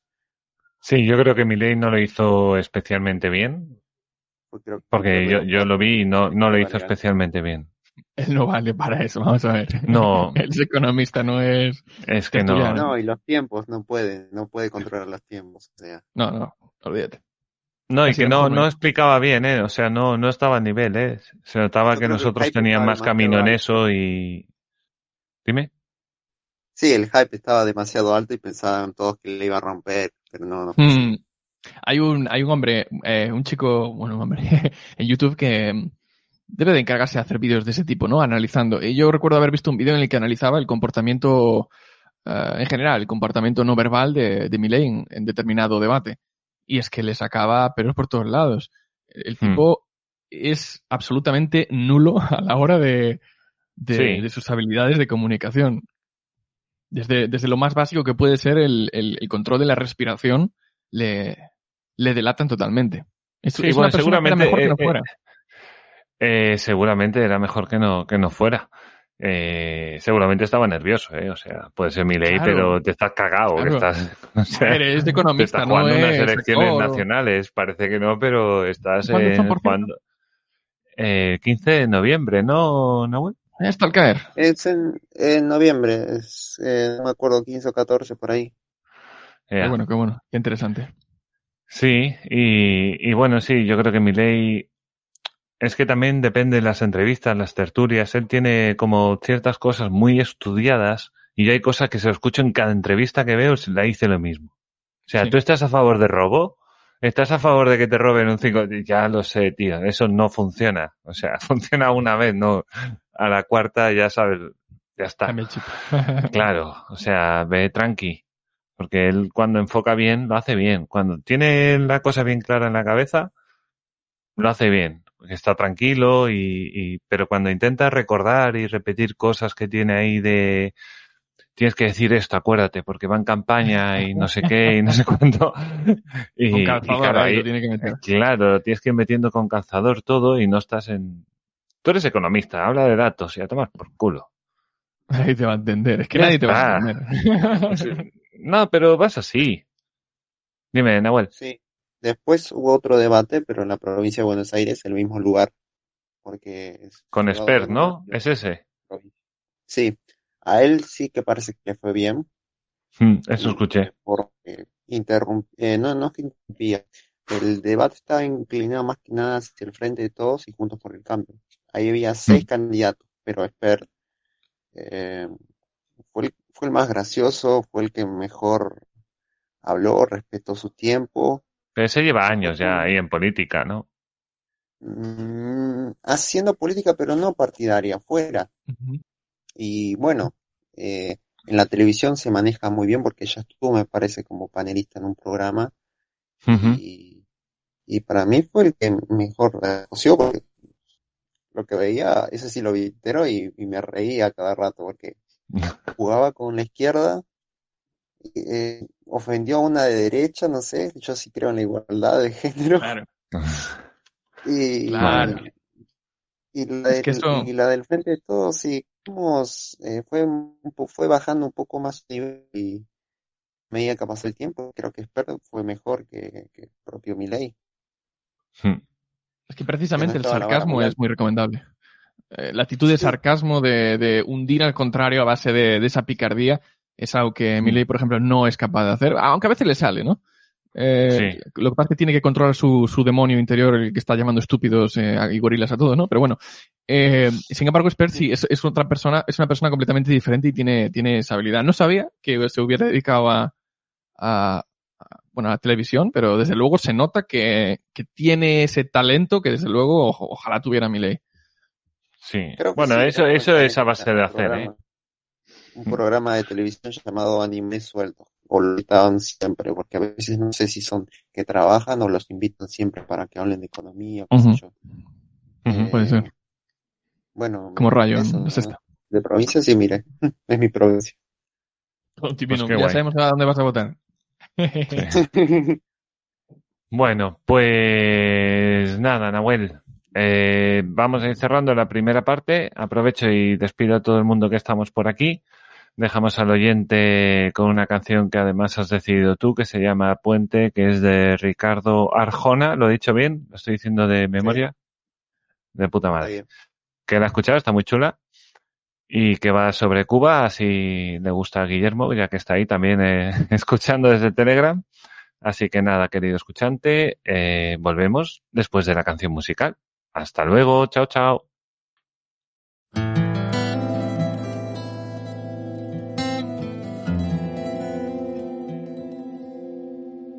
Habana. Siempre a las mitades, tan mitad española, tan mitad africana. Saben bien las olas que en cada ventana siempre hay un testigo. Habana. Juran los que saben que no saben nada para entender lo tuyo. Habana. Tan cerca y tan lejos como esos espejos que reflejan nada. Unos al bloqueo, otros a un trineo que jamás vio nieve. Habana. No ha podido Dios ni los 600 santos entender lo tuyo. Mientras la Florida, que es como esa tía que se fue a otro lado, se siente extrañarte en la jayalía de las coincidencias. Y yo que no toco vela en este entierro, muero por la pena de no hacerle al mago y construir un puente de 90 millas para que los primos corran a abrazarse como se merecen y la ideología no se meta más en lo que no le importa, que la historia es larga y la vida es corta.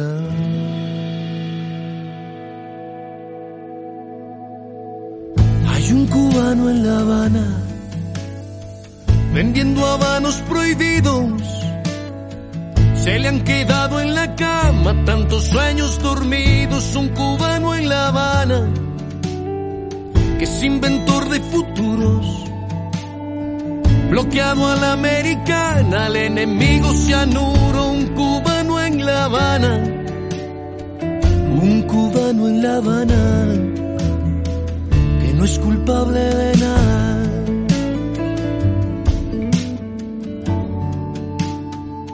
Hay un cubano en Miami, rencores por tradición. South Beach es su varadero, la Ocean su malecón. Un cubano en Miami, tercera generación, que habla de acera y consorte con la misma canción. Un cubano en Miami, un cubano en Miami que no es culpable de nada. Que se sequen los pies los que persiguen la Florida. Que otros se lavan las manos con jabón de diplomacia.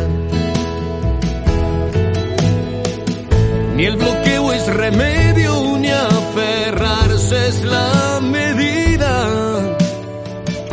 Cuando manda el orgullo siempre reina la desgracia.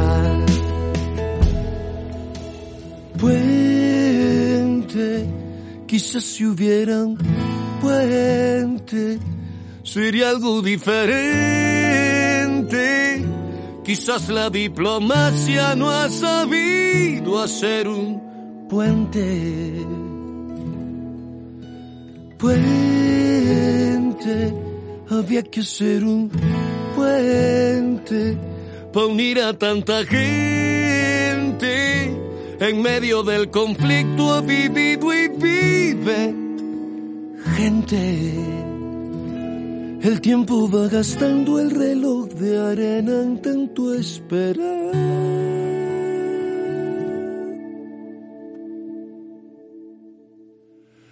Hay un cubano en La Habana.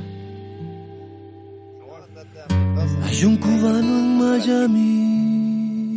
Bueno, Chile. Que mira que Chile- está todo, está todo cogido con pinza, macho. Hostia, nos tienen Sí, rodeados, tienen ¿eh? un gusto por el juego, quemar cosas, no sé por qué.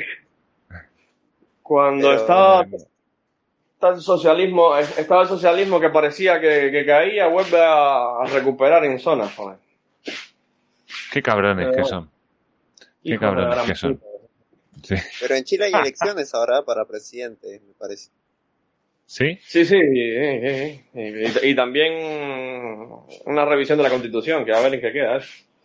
No sé Sí, si terminará eso. bien en eso o A ver. nunca se va a terminar. No sé en qué. no. Cobrando sueldo van a tardar mucho. O sea, si cobran, Oye, van si a se tardar hace- eso mucho. hacen, ¿eh? Sí, sí, dos años ya te digo yo. O sea, gente que no tiene ni idea de leyes, te van a hacer una constitución. O sea, va a ser la No, hostia. hombre, pero que, que, que haya un Pikachu tranquiliza, ¿no? ¿O no? Sí, Sí, y un T-Rex. sí. Claro. Ay, el T-Rex, ¿en serio? El del... El del... Sí, el que El grande de eh, tío. Hostia, cómo mola, tío. Yo me voy a ir a Chile, ¿eh? Paso de Miami, Guillermo. Tengo un amigo que, que llevaba tiempo en Chile que, que no que no esperó. Ya, ya está. No sé para dónde se fue al final, pero, Sí. pero se fue. Al se fue. final son los que a los que mejor les va, ¿eh? Dice, yo en cuanto me huele un poco de rojo, hasta luego, ¿sabes? Hombre, claro, pero si solo hay que ver a mi, a mi pobre abuelo, que en paz descanse, joder, se, se quedó esperando y, y, y- y se, y murió ahí. Mm. Perdió su, perdió su negocio, los ahorros de toda su vida, Joder, más nunca volvió a España, ni, ni nada. qué pena, tío. Bah, triste, tío. Qué pena. Que te saquen Pues de la tienda que te has ganado trabajando y que, te, y, y que esa ahora tenga que empezar a buscar trabajo en otra tienda sin Mm. dinero, sin polla, porque a mi abuelo no lo indemnizaron ni nada. Esa cosa. Madre mía, qué fuerte. Espero Bueno, que bueno. se que decía el otro. Sí, sí. Pero bueno, nada, chicos. Sigo yendo, ¿vale? Bueno. Los dejo. Muy bien, un abrazo, tío. vale. Muchas gracias por pasarte por aquí. Un abrazo, Bye. cuídense. Chao. Venga, Chao. chao. Y bueno, querido oyente, como ves, estábamos aquí de cháchara. que la- he empezado a grabar ellos, no lo sabían, no les he preguntado, creo que es ilegal. Pero bueno, he empezado a grabar antes, porque estaba interesante la, la conversación, la verdad. Y nada, después de esta maravillosa canción musical, pues volvemos aquí. Eh, bueno, agradecer otra vez a Nahuel y a Guillermo que se pasen por aquí. Volvemos a la guía. Y, lo que íbamos a hablar ahora es precisamente de, de algo que se huele, que más que nada es, es la crisis. La crisis que, bueno, que ya está aquí. Hay varios tipos de crisis que se están juntando. No sé si ya sabes tú, Alberto, que en China hay problemas con los contenedores, luego el problema del gas y todas estas cosas que se nos están juntando. La inflación que está en un 4 y en un 1% subyacente que, que, que yo entendí algo así como es una cosa que eso ya es estable, el 1% eso ya se queda ahí como mínimo y el 4 se puede ir subiendo y bajando. Europa está mirando de reojo, ¿vale? No se fía de las pensiones, no se fía de las cuentas, eh, ya varias veces las han echado para atrás y han, joder, es que pusieron 13 meses en unas cuentas, ¿tú te puedes creer? Sí. Joder, es A, que, a- a tu pregunta la respuesta es sí. es que son muy pobres, joder. Bueno, a partir de marzo del 2022 empezarán a concluir las primeras moratorias en el pago de los créditos a las empresas y autónomos. O sea que hay que empezar a, a devolver préstamos. Ahí empieza otra cuesta. La subida de precios que dicen ya los, los dueños de supermercados que dicen que se está oliendo ya entre, bueno, todo, ¿no? Eh, ya lo que hablábamos de peajes, ya después hablamos de subida de la gasolina, no sé qué, no sé cuánto, para ti, para tan, adaptar los medios, eh, reducción de velocidad, todo eso. Al final eh, van a subir los precios. Grandes Claro. medidas para salvar a la gente que, que por alguna razón, no sé, nunca ha pasado, ¿no? Pero lo ha pagado el pueblo. Eh, entonces, que creo que se han subido el sueldo un 7% los cabrones, además. Eh, yo ni, ni esas noticias sigo, la verdad, porque... que se suban. Es que- Total, Lo van a hacer igual. Sí, es que yo creo que por eso no hay, no hay armas en España. Para poder hacer esas cosas. Sin Sí, que venga un tío y te vuele la cabeza. ¿Sabes? Lo de lo que pasó en Reino Unido con el, Sí, con el tío. parlamentario que... El- el- y ahora Vox pide que le, y ahora Vox pide que le refuercen la, la seguridad a, a altos cargos de su partido. Eh, Que lo paguemos no nosotros, claro, ¿no? O Sí, sea, no, a ver, él, él no va a pagarse unos guardaespaldas. No, no. A ver, Tenemos que venir todo- nosotros a pagarle a Vox. es todo relativo. Es decir, sí tenemos que pagarle todos, pero también somos nosotros, los ciudadanos, los que somos los potenciales, eh, los po- potenciales agresores. No, no, no, no, perdón, perdón, perdón. Prevalece la inocencia primero. Potencial. No podemos sí, dar que la gente sea mala per se. O sea, claro, si necesitas guardaespaldas, pues te los pagas, pero si nadie va a decir nada. O sea, ver, la- la hacer que si no, no muerde el critique, pavo. es que luego no puedes criticar a Pablo Iglesias porque tenga siete coches de la Guardia Civil en su casa, si tú haces lo mismo. No, no, a ver, si Pablo Iglesias Claro. que es es un, un, un encendedor de calle, pues evidentemente Sí. de- se- se está- es como si vas a, a grabar a una zona de, a una zona de guerra. Te estás exponiendo, pues, a lo que hace Pablo Iglesias y gente como él es encender las calles, pero bueno, luego también se está, está exponiendo a él y a toda su, a todos sus colegas del, del sector político a, a la violencia que ellos mismos han fomentado. Este, Sí, sí, sí. Ni más ni Vale. menos. Oye, que a Rajoy le soltaron un puñetazo. Acuérdate, en Pontevedra. Sí, Sí, y le, les- y le rompió las gafas, creo. La gente, la gente aplaudiendo. Hubo gente aplaudiendo, ¿eh? Hubo gente que dijo bien, no sé qué, pero se os va la pelota. Pero es que nadie debe pegar a nadie. Nadie debe pegar a nadie, sea quien sea. Aunque te caiga muy mal, tío. Claro. Hombre, Ay, joder, pues si no, ¿dónde ¿cómo está la línea? la violencia no tiene género. Bueno, Claro. este, Y- pues Y entonces la- la crisis se nos viene ahí galopante, ¿eh? Viene ahí en plan... 4%. Es un 4% interanual, pero Mm. eh, auspiciada, mire yo qué técnico aquí, auspiciada por lo- lo- los precios de la energía. Vale, Mm. entonces, el problema gordo está en la energía.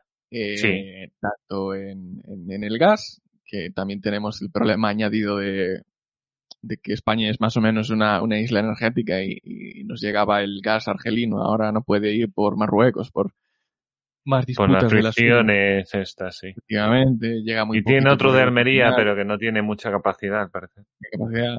Eh, Portugal todavía debe estar sufriéndolo todavía más. Eh, y responsabilidad política, eh, vuelvo a decirlo, si España hubiese desarrollado. Esto no es, esto no es Surcorea, no es Corea del Sur, ¿vale? No estamos en un constante estado de mm, preparados para una supuesta guerra, ni muchísimo menos, porque lo que hizo Corea del Sur fue buscar la independencia energética, porque la energía es, es una, es un, un bien estratégico. Lo Sí. que un gobierno responsable hubiera podido, hubiera debido hacer sería buscar en la medida de lo posible, pues, eh, una independencia, una menor dependencia de, de la energía externa. A día de hoy, así a bote pronto, no sé si se- será un 20 y algo por ciento eh, de la energía que se mm, que procede de, de energías fósiles. Eh, hay un igual un 1 con algo por ciento del carbón, hay Mm. un menos creo que de un 1% del fuel, ah, y luego pues están las, las centrales combinadas. Eh, no es tanto, ¿vale? Pero no es tan poco. Ya. Especialmente si luego quien dicta el precio de la energía, pues es precisamente pues el, el- el- la energía de mayor coste de producción. Claro. Lo ideal sería que tuviésemos, por ejemplo, una, una energía eh, renovable o, o nuclear, que también es una energía limpia. Así que, ¿por qué no? Voy a decir reno- renovable. Es en cierto modo renovable. Es relativamente renovable porque necesitas muy poco uranio para hacerla funcionar. Entonces, Mm. una energía renovable. Y entonces ya luego puedes hacer otro tipo de políticas que tanto te gustan. Puedes eh, electrificar toda la flota de vehículos porque no vas a, no vas, no te afecta el precio de la, de la, del petróleo, no te afecta el precio del gas. Tienes Claro. una nuclear, eh, generas una electricidad relativamente barata, inyectas esa energía nuclear a todos los vehículos y de paso, pues te ahorras el problema de tener las, las ciudades eh, eh, llenas de, de polución. Mm. Creo que Taiwán, creo que había empezado a abrir unas cuantas también, por ejemplo. Que dijo a saco. O sea, Son unos cuantos países, sí, sí, sí. Egipto. sí, porque la gente está entendiendo que necesitas. O sea, por eso yo necesitas la aplaudo. energía, porque, porque claro, Lo que nos está mira, pasando eh, es muy dime. bueno. Lo que nos está pasando es muy positivo precisamente porque trae, pone sobre la mesa un debate que hacía mucho tiempo que tenía que haberse puesto, Mm. que es el de, el de qué es, cómo funciona, cómo se obtiene y qué sacrificios debemos hacer para obtener esa energía. Exacto, exacto. Mira, pregunta, me pregunta Nahuel, eh, siempre desde el punto de vista allí de Argentina, claro. Hay un miedo en los españoles a que se corte la luz y en otros países de Europa que ya advirtieron a su población, pero en España no. ¿Por qué? Efectivamente. Yo no sé Eh, si en España hay miedo a que nos corten la luz. No sé, yo los cojones la factura. ¿Quién había declarado? Oh, no sé, había salido a, a colación el, el- el- el caso de que... ¿Quién había dicho? Eh, no os preocupéis porque no va a faltar el gas en invierno. Más o menos decía eso. Y no sé quién había sido. Sánchez. Sánchez. Bueno, pues mira. ¿De dónde sale este miedo? Precisamente, el momento en el que lo dijo, la gente empezó a preocuparse. Nadie se había preocupado por eso. Nadie. Sí, nadie se lo había preguntado hasta ahora. Sí, sí, sí, Claro. no, eso es verdad, ¿eh? Bueno, eso Y fue un poco Austria, meme, ¿no? sí. Eso fue un poco meme, en plan, uy, uy, uy, ¿qué ha dicho? Uy, Bueno, uy, sí. uy. Uy, uy, Pero las alarmas Yo estaba tranquilo hasta ahora, ¿sabes? Y efectivamente, en Austria ya están preparando a la población a, si no me equivoco, era en Austria, El- preparando a la población a, saber, a sobrevivir sin, sin agua corriente ni electricidad, creo que era. Claro. Luego hay otras Claro. cosas también. Oye, que hay empresas en España que están cerrando ya ciertos días para ahorrarse la factura de la luz, porque no nos olvidemos que está un 200% más cara. O sea, no es que haya subido un 20%, no, no, es que ha subido un huevo. Y, y hay empresas que ya están cerrando ciertos días y, y apagando todo, porque, porque no les da, no les da simplemente y, y, y bueno, supongo que supongo, ¿no? Que luego el salario no sé, no sé cómo irá. Le pagarán lo mismo a los tíos, ¿no? O no. Es que no sé cómo será eso. Porque si he cerrado, o sea, pues no sé. Yo ahí no tengo ni idea. Bueno, no sé. Estaba especulando, estaba ahí dudando. Está el gobierno también extendiendo los, los para situaciones que no, para los que no está preparado, ¿no? Mm. Eh, el gobierno también intenta colar los ERTES para, para este tipo de situaciones. Mm. Esos malabares socialistas. que hacen. 250.000 creo que hay todavía. Que son un mogollón. Y, y está, joder, está pasando una cosa muy rara, ¿no? Que ahora resulta que no hay camareros ni cocineros, tío. Que hay escasez. Eh, No, no lo la- entiendo. La gran renuncia. La gran renuncia traída a España. la gente no quiere esos trabajos. Y Sí, pero ¿qué espera? La, la renta mínima, el sueldo mínimo viable, esta renta mínima viable, el, yo qué sé, lo viable esto, era una renta. No sé, No porque hay- claro, la gente a lo mejor dice, si me dan 400 y pico de euros, a mí me llega, ¿no? Estoy en casa de mis Sí, padres, sí, pues no sé. Yo no conozco a nadie que lo hayan dado, ¿eh? No se lo han dado todo según no los datos, pero creo, no sé si ha llegado a la mitad o una cosa así. O sea, no funciona en absoluto. Está, no sé. Estará presupuestado Bueno, también, ¿eh? También te digo que habrán puesto ahí el gasto. Eso seguro. O sea, pero bueno, gente, no sé. eh, Es raro estudia, este comportamiento. se hacen un ciclo, se hacen la universidad y luego, pues, evidentemente pretenden trabajar en trabajos, bueno, oye, pues, merecidos, ¿no? Entre comillas.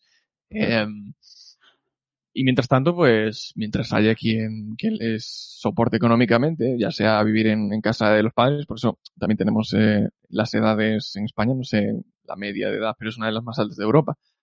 Mm, Pues, precisamente porque no lo podemos permitir, entre comillas, no lo podemos permitir. sí. Eh, lo triste. ha- Hay varias cosas tristes. Pero lo triste es que no exista ese mm, tejido profesional que absorba a, a esta, a esta gente que quiere trabajar de lo suyo. Hmm. Um, yo no tengo nada en contra de la hostelería, pero desde luego a mí no me apasiona en absoluto no, trabajar en no es un gran campo. tampoco me van a pagar mucho. O de camionero, digo, es muy bonito, ¿no? Pero, porque ves, ves mundo, Mm. pero te acabas cansando de estar todos los días sentado. en Hombre, en todo, la ¿eh? butaca solo. Y con esos Hombre, yo me, fíjate, yo me quedé sorprendido que la media de, de edad de los camioneros en Inglaterra, ¿sabes cuánto es? Debía ser alta, ¿no? 55 años. La media. Claro. O Claro. sea, en 10 años no queda nadie ahí conduciendo. Se les jubilan todos. mismo. Sí, sí, sí, qué cosa más fuerte. A ver, yo entiendo que la gente no quiera ser camarero, ¿eh? me parece muy bien. Eh, y yo creo que es una gran decisión. Y lo que tú dices, no hay, no hay entorno profesional que pueda absorber a toda esa gente. Entonces, esa Claro. gente, ¿qué está haciendo? ¿De qué vive? Es, bueno, eh, yo mismo soy un ejemplo. Yo ahora mismo estoy esperando que en principio se va a reactivar para en febrero eh, mi antiguo mi antiguo sector. Mientras tanto, pues voy haciendo cosillas, pero yo no estoy trabajando en la hostelería ni estoy sacándome el carnet de camión, ni tengo Pero eso quiere decir que son, son las familias las que están soportando con su ahorro y con su sueldo a toda esa gente que no está trabajando, desde ese joven que no está trabajando, claro. igual que Y antes que, eran las y que no se van a meter a camareros ni locos. Efectivamente. Pero también, viendo el punto positivo a todo esto, creo que es un momento interesante para sacar de vuelta el debate de la automatización de, de determinados trabajos. Porque Mm. está quedando, vamos, se ve que hay gente, hay, nadie quiere determinados trabajos. Entonces, automatizamos. Pues si viene Tesla y su madre, quien sea, y pone pues, camiones eh, inteligentes que van por las carreteras que desde luego estarían pintadas porque la DGT se encarga de tener todo en perfectas condiciones por lo tanto sí, no ¿eh? habría problemas de, de conducción eh, Y carteles, que carteles que debemos ser el país de Europa con más carteles. y, y pocos me parecen no, de broma de broma es una locura ¿eh? ni le prestas atención de tantos que hay Eh, camareros te traen los robots estos japoneses estos surcoreanos eh, camareros que luego evidentemente es una profesión que seguirá habiéndola pero eh, para ya será mm, un servicio extra un servicio premium ¿no? de, de determinados servicios de hostelería que ya será un servicio tal Mientras tanto, pues seguirán apareciendo servicios tipo McDonald's de sírvete tú mismo, entre comillas, o bufetes Mm. libres, o te ponen Bueno, robot que te McDonald's, sirva. McDonald's creo que ya lo hace. Bueno, yo lo he visto en algunos que tienen un panel antes de, antes de entrar y ya vas pidiendo ahí. Y luego ya te llaman y te lo dan. Punto. Claro. Eh, Ya es decir, sigue habiendo empleados, pero mucho menos que en un negocio tradicional. Sí, Entonces, sí, en vez de tener tres personas cobrando, pues tienes Claro. tres máquinas Entonces, y una persona que es está dando. Claro. Esto, esto que está pasando es maravilloso. ¿Cuál es el problema? Que va todo más rápido de lo que nos, de lo que nos gustaría. Y como va tan Sí, rápido, no tenemos tiempo a reaccionar. Pero esto es maravilloso, porque, porque en un futuro ideal, la gente Mm. se dedicará a aquello que le- realmente le apasione. ¿Y qué conseguiremos también con ello? Pues que todos seamos muchísimo más productivos. Y si somos más productivos, Sí. tampoco tendremos que mantener un- esta pirámide poblacional de una base muy, muy amplia y una, y un, y un, y un pico muy, ah, muy delgadito, ¿no? Bueno, yo ya estoy tirando ya a una parte más, más técnica de lo que yo puedo decir, ¿no? Pero es ideal que la gente sea mucho más productiva.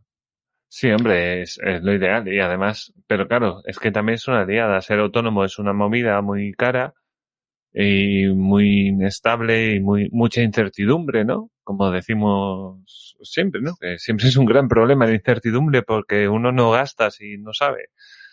Así para sobrevivir y tal. Eh, a ver, eh, creo que Guillermo quería decir alguna cosita. ¿Es cosa mía? Guillermo. Mm, mm. Hola chicos. Ah, hola. Dime, ¿qué tal? Bueno, es referente a lo que están hablando. Es que a mí me parece Sí. una flipadísima tan grande todo. O sea, ¿qué robots es ni qué mi madre si no hay electricidad ni para los coches eléctricos? Que si, que si hubiera el doble de los que hay ahora, que como ellos quieren, ¿con qué diablos, para no decir lo que me siento decir, con qué diablos se pensarían que se iban a, a mover esos coches ahora mismo? Claro. O sea, Sí. eh, a eso súmale los robots y a eso súmale estar en la casa sin hacer nada viendo qué, la televisión. ¿Con qué energía? no? Gastando más. Claro, o sea, es que no, no, no, no, esa paja mental, no, eso está mal, o sea, lo- eh, Sí. están en ese mundo de, de unicornios y, y tal, pero eso no, no, ni va a pasar, ni lo vamos a ver nosotros, ni lo vamos a ver nuestros hijos, a no ser que, claro, hay una guerra y se muera la mitad de la población, o, o tres o cuatro epidemias más, entonces a lo mejor O sí puede venir. Thanos también y que se muera la mitad de la población. Sí, a lo mejor están contando con eso, o, con dos o, tres, otros dos o tres gripes más como, como esta. Pero Mm. si no, en circunstancias normales, no. Eso no va a pasar. Eso no va a pasar. ¿Y por qué no hay, ca- y por qué no hay camareros? ¿Y por qué no hay camioneros? ¿Por, porque ¿para qué? Si por Sí. 300 euros menos estoy en mi casa rascándomela y haciendo chollo, me monto en el doble de lo que vas a estar trabajando, eh, cobrando, trabajando de lunes a viernes o a sábado. Y me pongo en. Twitch, ¿sabes? Y me pongo en Twitch y a tomar por Claro, culo. claro. Sí, estamos consumiendo más TikTokers de lo que deberíamos, pero bueno, Seguro. Es lo que hay. TikTokeamos por encima de nuestras posibilidades, tío. Eso, eso, era lo que estaba buscando en la memoria, pero no me salía. Eh, y, y estamos en ese... No, o sea, no, es, es- una burbuja mental que se está creando, pero que eso no va a pasar. Y la gente está esperando, eh, pues no sé qué, pero eso no lo vamos a ver nosotros. No podemos verlo, no está el mundo preparado para eso. Con- ya te digo, con qué si de verdad tuviéramos los coches eléctricos que ellos quisieran que tuviéramos la cantidad de y para el uso diario y tal, ¿con qué se estuviera cargando? ¿Y a qué precio? Si ya subió un Ah, ciento, no sé cuántos por ciento la con recarga. facturas de 300 euros al mes. No estarías cargando tu coche eléctrico todo contento. Sí, sí, no. Y, con- y- Es que no hay y otra. eso es la mitad, la mitad de la asignación esta de la, de la renta vital esta por existir. ¿no? Sí. Y, sí, y, y nada, entonces eso es hasta que una sociedad o, o una comunidad de, de, de- de 300 o 400 gente no Sí. quieran ir a, favor de la corriente, quieren ir en contra, entonces eh, que dominen el mundo de, mundo de gente que el único ejercicio que hace es mover el pulgar en el mando a distancia. Venga, hombre, por favor. Eso no va a pasar, o sea, y si pasa, no sé, yo me voy buscando una cueva con una escopeta y, y ahí por si acaso. Porque, porque no, porque to- todas esas, coyunturas ah, ah, sociales eh, ta- también te, te- hay que ver la otra vertiente. No todo el mundo va, va a seguir la, la senda esta con la cabeza baja como si fuera un robot. No, Mm. va, pues ahora, ahora, habrá países que, que quieran ir en contra. Mira cómo está este de, de Orban, Hungría que quieran ir Sí. a, su, a su ritmo. Y cuando tú, y cuando parte de la sociedad vea que esos países van a ir mucho mejor que la estupidez que tienes montada en el tuyo, pues vas a querer opinar diferente. ¿Y, y quién te va a contrarrestar? ¿Qué? Policías que no están acostumbrados, como la película aquella de las tres conchas de Demolition Man. Que la, la policía te leía un papelito y te salía una Peliculón, eh, peliculón. Esa, Sí, sí. esa sociedad no va a existir. O sea, dejar de, de- dejar la paja mental, aprender a votar bien contra todas estas mierdas que, que- que nos quieren meter en la cabeza. Y, y nada, ya está, ya de saber y, y los ve- sigo, sigo trabajando, los dejo porque si no le, me cojo el programa para mí solo. Noto ira, noto ira ahí, Guillermo. Buah, estoy cabreado con la sociedad, macho. está- no sé, cada vez veo más pendejos Sí, al mundo, no sé, es increíble, tío, es sí, increíble. coincido. Coincido total y absolutamente. ¿Tú crees que, lanzando la pregunta de Alberto que había dicho antes, ¿hay alguna alternativa liberal en el panorama político español? ¿Qué va? Lo- ¿Qué va? Ninguna. Eh, ninguna. No, no, yo estoy contigo. ¿eh? yo estoy de acuerdo, para que veas, para que no te dejo Hombre, solo en el fregado, liberal- yo estoy de acuerdo. liberal- Alternativas hay, pero Si liberal Eh. es, una, es una socialdemocracia light, sí, No. bueno, pudiera, pudiera salir de nuevo Rivera con algo. Pero li- eh, eh, libertaria como tal, no. Está ahí no. Juan Pina, que no la conoce ni, ni el vecino de al lado. Eh, en vez de, de- de seguir el ejemplo, de, el ejemplo que funciona, el ejemplo de mi ley, se pone a criticarlo, el pavo. Entonces, pues no, no, no, no, no lo vamos a tener nunca, sí. No no. lo vamos a tener nunca. Entonces sí, si, si, si vuelve Rivera con su socialdemocracia light o Rosa Diez, que ahora está más a la derecha, pues yo qué sé, a lo mejor. A lo mejor, Hmm. pero con, con los partidos hegemónicos ahora mismo, o sea, eh, ¿qué cosa es el PP ahora mismo? No se sabe. No se sabe, porque Ayuso es una cosa y depende del día, eh, según la luna, yo qué sé. Eh, Sí. Vox cada, cada vez se va también más al conservadurismo. Eh, bueno, que Vox nunca ha sido liberal, pero bueno, se, tuvo un, progra- un programa económico ahí muy bueno, que se podía, se podía decir que sí, pero ya ahora cada, no, ya está, ya está loco ya, y cada vez perderá más los complejos y sacará más su conservadurismo. Vox no es liberal, ni lo va a hacer en la puta vida. Eh, y los demás ya nada, ya no hay más partidos ya. No hay más. No. Pues no. No, no solo que no hay más partidos, que no hay más líderes posibles. A, a no ser que surja ahora uno de la nada que digo, joder, ¿dónde estaba este pavo metido hasta ahora? Pero Hmm. así conocido, ya te digo, Rivera, y eso es so- so- socialdemocracia light, no, no es otra cosa. Sí, sí. No, coincido. Sí, cuando has dicho Rivera a mí se me han puesto los pelos de punta. Es que no hay más. "Uh, no, hay eh, no, no, no, o sea, estamos en otro punto ahora, o sea. Bueno, joder, si Rayo, si Rayo quisiera coger las riendas, pues yo voy ¿De qué? arrodillado arriba cristales a, a la- a los discursos, pero es que no, no, no quiere, no quiere. No, y hace Y bien, no- oye, hace bien. Bueno, no, es su vida. Sí, yo creo que hace bien, yo creo que hace bien lo que hace, y haciendo bien lo que No, él hace, hace, hace bien él hace un gran haciéndolo. trabajo, él hace algún un, un gran trabajo edu- educativo así a la sociedad, Claro. pero bueno, al final eso se traduce en qué? Es gente descontenta que no va a votar porque, guau, todos son iguales. Al final te gobiernan los peores si no vas a votar, macho. No, pero te puede Pero ganar, bueno, te puede ganar su gracia, sí te puede ganar su, su gracia, su gracia por lo menos su media aceptación, como es mi ley, ¿no? Que habla de mi ley. Y bueno, siempre dice con cuidado porque se acaba de meter en política y eso, eso es malo siempre. Pero, a ver qué pasa.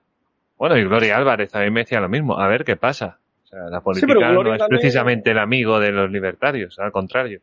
Que se mete en O política. no, todo, todo depende de lo que termines haciendo, Mario. Claro, es final, que ese es el tema. Ahí Ponernos está. a dar carnet, a dar carnet antes de tiempo o quitarlo Claro. no tiene sentido. O sea, hasta No, no, ahora no, no, ha hecho nada para dudar de él. Que luego llegue y sea un ciudadano, que sea que digan una cosa y quieran hacer otra, bueno, pues, pues Ahí veremos. seremos los primeros seguramente en criticarlo, porque para eso para los liberales no nos casamos con Ahí nadie. sí. Exacto. Pero- Yo le bloqueo en Twitter. Mira que no bloqueo a nadie, pero a mí me hace mi ley una de esas y te bloqueo. Espero que no haga. Espero que no haga. Vamos a ver, esperemos que no, esperemos que no. Esperemos que no. Que sería, sería una antorcha en, América Latina que falta que hace. Pero bueno. Sí, ya viste cómo Vox se lo, se lo, se lo, se lo apropió, Bueno. entre comillas. A ver, yo estuve- Logró yo- poner un estuve vídeo ahí. Yo estuve invitado por Embajada Cívica Cubana, que invitó a Embajada Cívica Cubana, y yo como embajador cívico fui a una manifestación de Vox el Día de la Hispanidad. ¿Eso significa ni siquiera que voy a votar a Vox? No, joder, no tiene nada que ver. Y, hubo cosas que se dijeron ahí con las que yo estaba de acuerdo. ¿Y eso significa que voy a votar a Vox o que soy de Vox? No, eso, eh, ya te digo, no pasa nada porque haya estado ahí. Vamos a ver cuando empiece a hacer cosas, si realmente sigue siendo liberal o, pasa al conservadurismo de, de Vox. Vamos a ver, vamos a darle una oportunidad, por lo menos. Un margen de error. Sí, un poquito, ¿eh? Tampoco. Bueno, habrá que esperar que haga algo para criticarlo, joder. Sí, sí, sí, Ah, sí. No, yo estoy muy contento con él, ¿eh? Yo estoy muy contento con él porque toda la cosa que hace ahí, libertaria. La seguridad que da Sánchez, joder, es que es como para no, ¿eh? O sea, si, si el pavo Sí. dice tranquilo, que no va a haber, no va a faltar, tú te puedes jugar la vida, que, vamos, va a haber hasta apagones como en Cuba este paso, porque el pavo es que no ha puesto, no, no, no ha mantenido una cosa que ha dicho ni, ni siquiera una semana, es, es acojonante, tiene que haber puesto un récord en algún lado. Político más indecente y con más poco, leal, más poco leal a sus palabras no ha existido en la vida en ningún país de la historia. Es, es acojonante lo de pavo. Sí, sí, sí. Y. Oye, y ahí está de presidente, ¿eh? Ojo.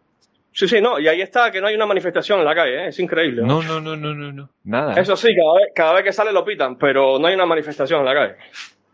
Sí, lo pitan porque va a, a- cuando va a sitios que como lo del 12 de octubre, ¿no? Que, que bueno, No, ahí va ¿no mucho derecha y va mucha gente así que está con el que trina. No, pero si no viste el otro día el de los críos, que fue a los críos y le dijo, ¿qué tal? ¿Cómo están saliendo? Bueno, pues ahora de puta madre, porque como no tenemos que estudiar para pasar de grado y empezaron a pitarlo ahí sobre la marcha, tuvo que darse la vuelta. ¿No viste el vídeo? Es buenísimo. No, me, me dio vergüenza ajena, yo soy así. Digo, no, además porque creo que se escucha algo, ¿no? Se escucha algo, te dije que no había que gritar o algo así, ¿no? Sí, eso, eso es peor todavía. Al final el, el, el escolta, no sé quién, mira, oye, habíamos quedado en que no le gritaran. Joder, pero ¿esto qué cosa es? ¿Qué comedia es esta? Le faltó repartir lavadoras, final, tío. Le faltó repartir lavadoras. Bueno, se ha ido No, a La Palma bueno. otra vez, ¿eh? Se ha ido, está en La Palma otra vez el tío. Seis veces creo que ha ido ya.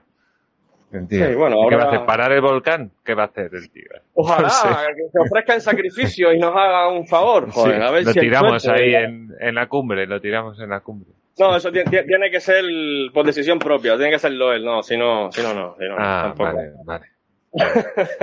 Lástima, era la otra opción. Pero es menos divertida. Bueno, Bueno, sigo currando, nada, a ver chicos. cómo Un es. abrazo. Bueno, mucho ánimo, tío, dale caña. Venga, un abrazo. Y, y nada, sí, Guillermo Mosquea también. Mandamos un saludo a Free Cuban, que anda por ahí también. A ver, desde luego es así, es decir, eh, si no Eh. cumples, si, si no pones una base, que la base en, en el caso anterior era la energética, pues evidentemente por mucho que quiera uno soñar, es que no se da. Entonces, lo primero es- necesita uno, pues, tener una, una independencia energética, tener energía para luego desarrollar todo lo demás. La automatización es algo que no lo veremos en, eh, aplicado de esas maneras, Mm. casi seguro, pero es algo que es constante y, y lo vemos en todas partes, excepto cuando se mete el Estado de por medio, porque el Estado es anti, anti-automatismo Ante para todo. Efectivamente. Pero Y, una demás, cosa, una cosa, hablando de esto de la electricidad y los coches y tal, España tiene el parque automovilístico más viejo de toda Europa. ¿eh? O sea, y le estás pidiendo a la gente que ahora se... O sea, tiene que cambiar todo el mundo, tiene que cambiar el coche. En muchas ocasiones es como las propias empresas, es decir, yo ahora tengo que meterme en un gasto de, ponle, 12.000 euros, Sí. pero no tengo la certeza de que el año que viene no tendré problemas con mi trabajo, lo que sea, yo vivo, vivo más o menos al, al, al- mes, al mes, mi, claro. mi independencia financiera, mi libertad financiera igual es de 3, 4 meses, o, o ni eso. Entonces, ¿qué hago? Pues alargo la vida de, de mi coche viejo, que me está saliendo caro, pues probablemente porque tengo mucho taller, el consumo es más elevado, pero como no tienes la certeza, no Compraste un hacer buen coche, que a lo No. mejor simplemente son coches de los 90, que ya iban muy bien y demás. O sea, Sí, tampoco les hago muchos kilómetros. ¿no? claro.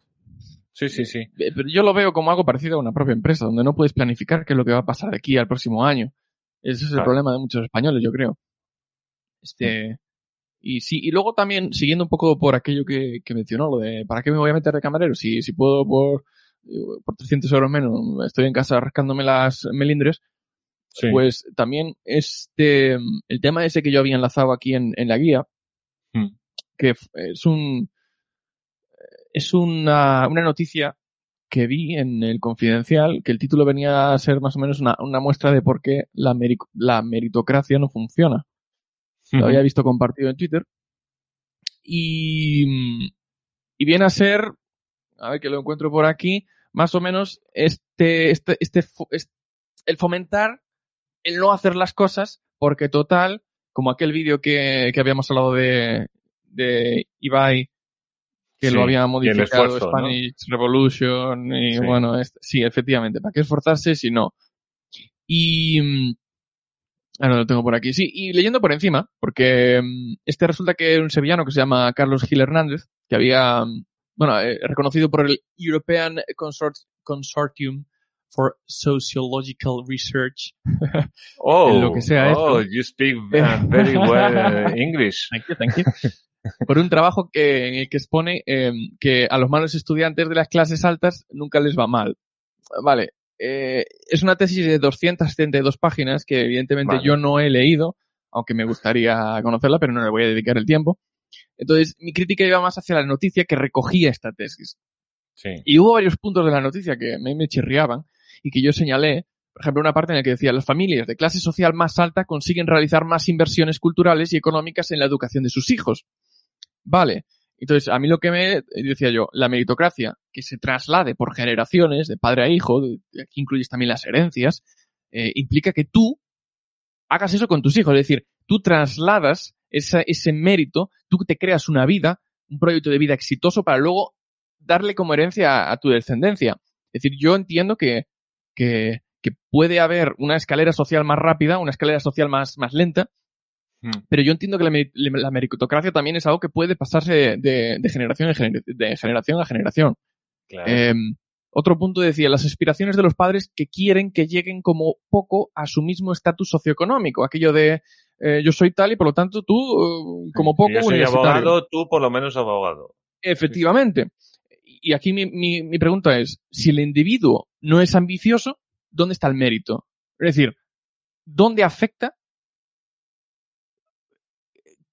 Por, qué- qué- ¿En qué desmerece o, o qué justifica que, que la meritocracia no existe este hecho? El individuo tiene que ser ambicioso. Si no, Sí. ¿dónde está el mérito? Yo entiendo Claro. que los padres al, al pedirle o al facilitar a los hijos están ayudando, pero eso no Sí. quita que, que tenga que ser el, Tiene que el haber propio individuo. voluntad. Tiene que haber Claro. voluntad. Claro. Yo, aquí Eso es como sacarse una carrera. esto, Dice, pero- bueno, sacarse una carrera no es ir a la universidad. Tienes que aprobar los exámenes. O sea, quieras que no, algo tienes que hacer, claro.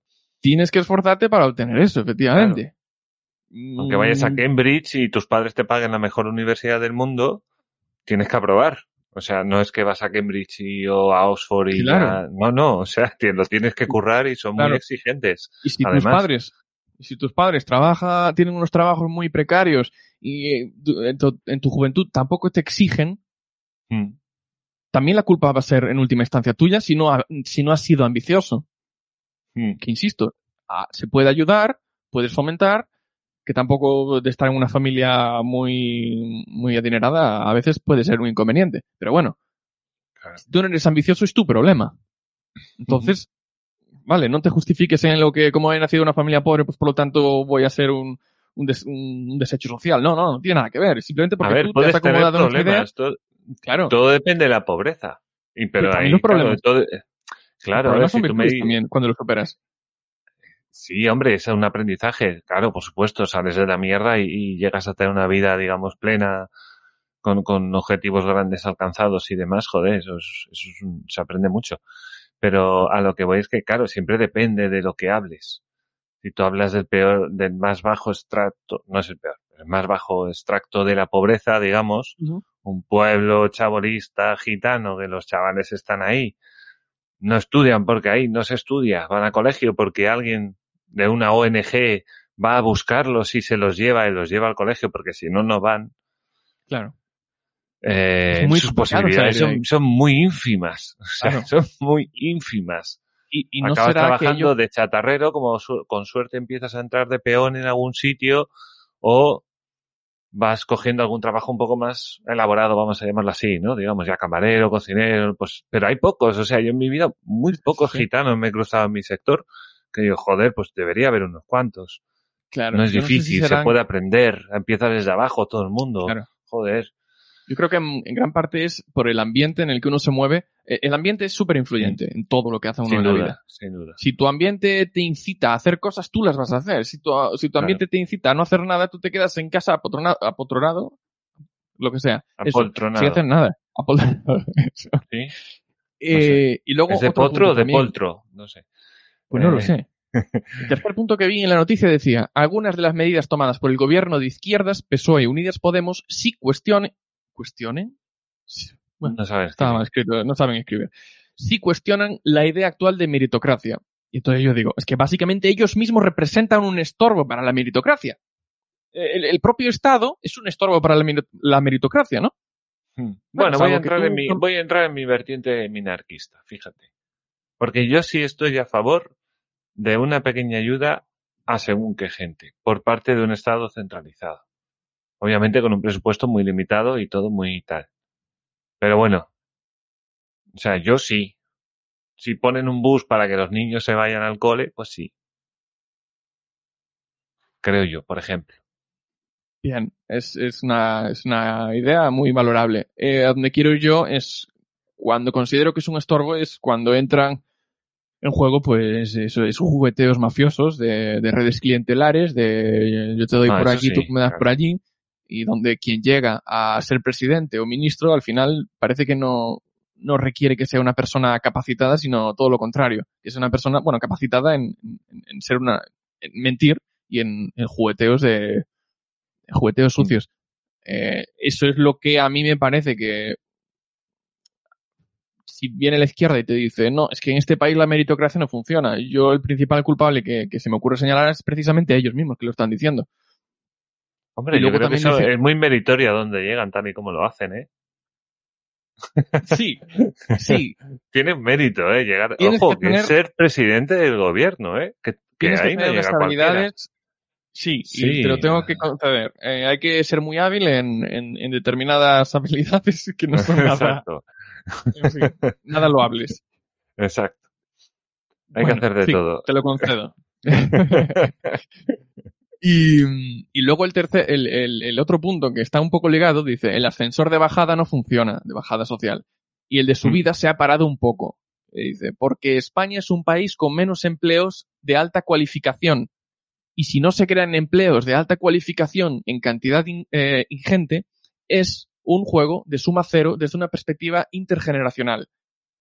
Entonces, resulta que el ascensor de subida, es decir, el tener éxito en tu vida, porque evidentemente si hay muchas oportunidades buenas, muchas oportunidades buenas significa que muchas personas pueden subirse a ese ascensor. Correcto. Entonces, ¿por qué no hay eh, suficiente oferta de empleos de alta cualificación?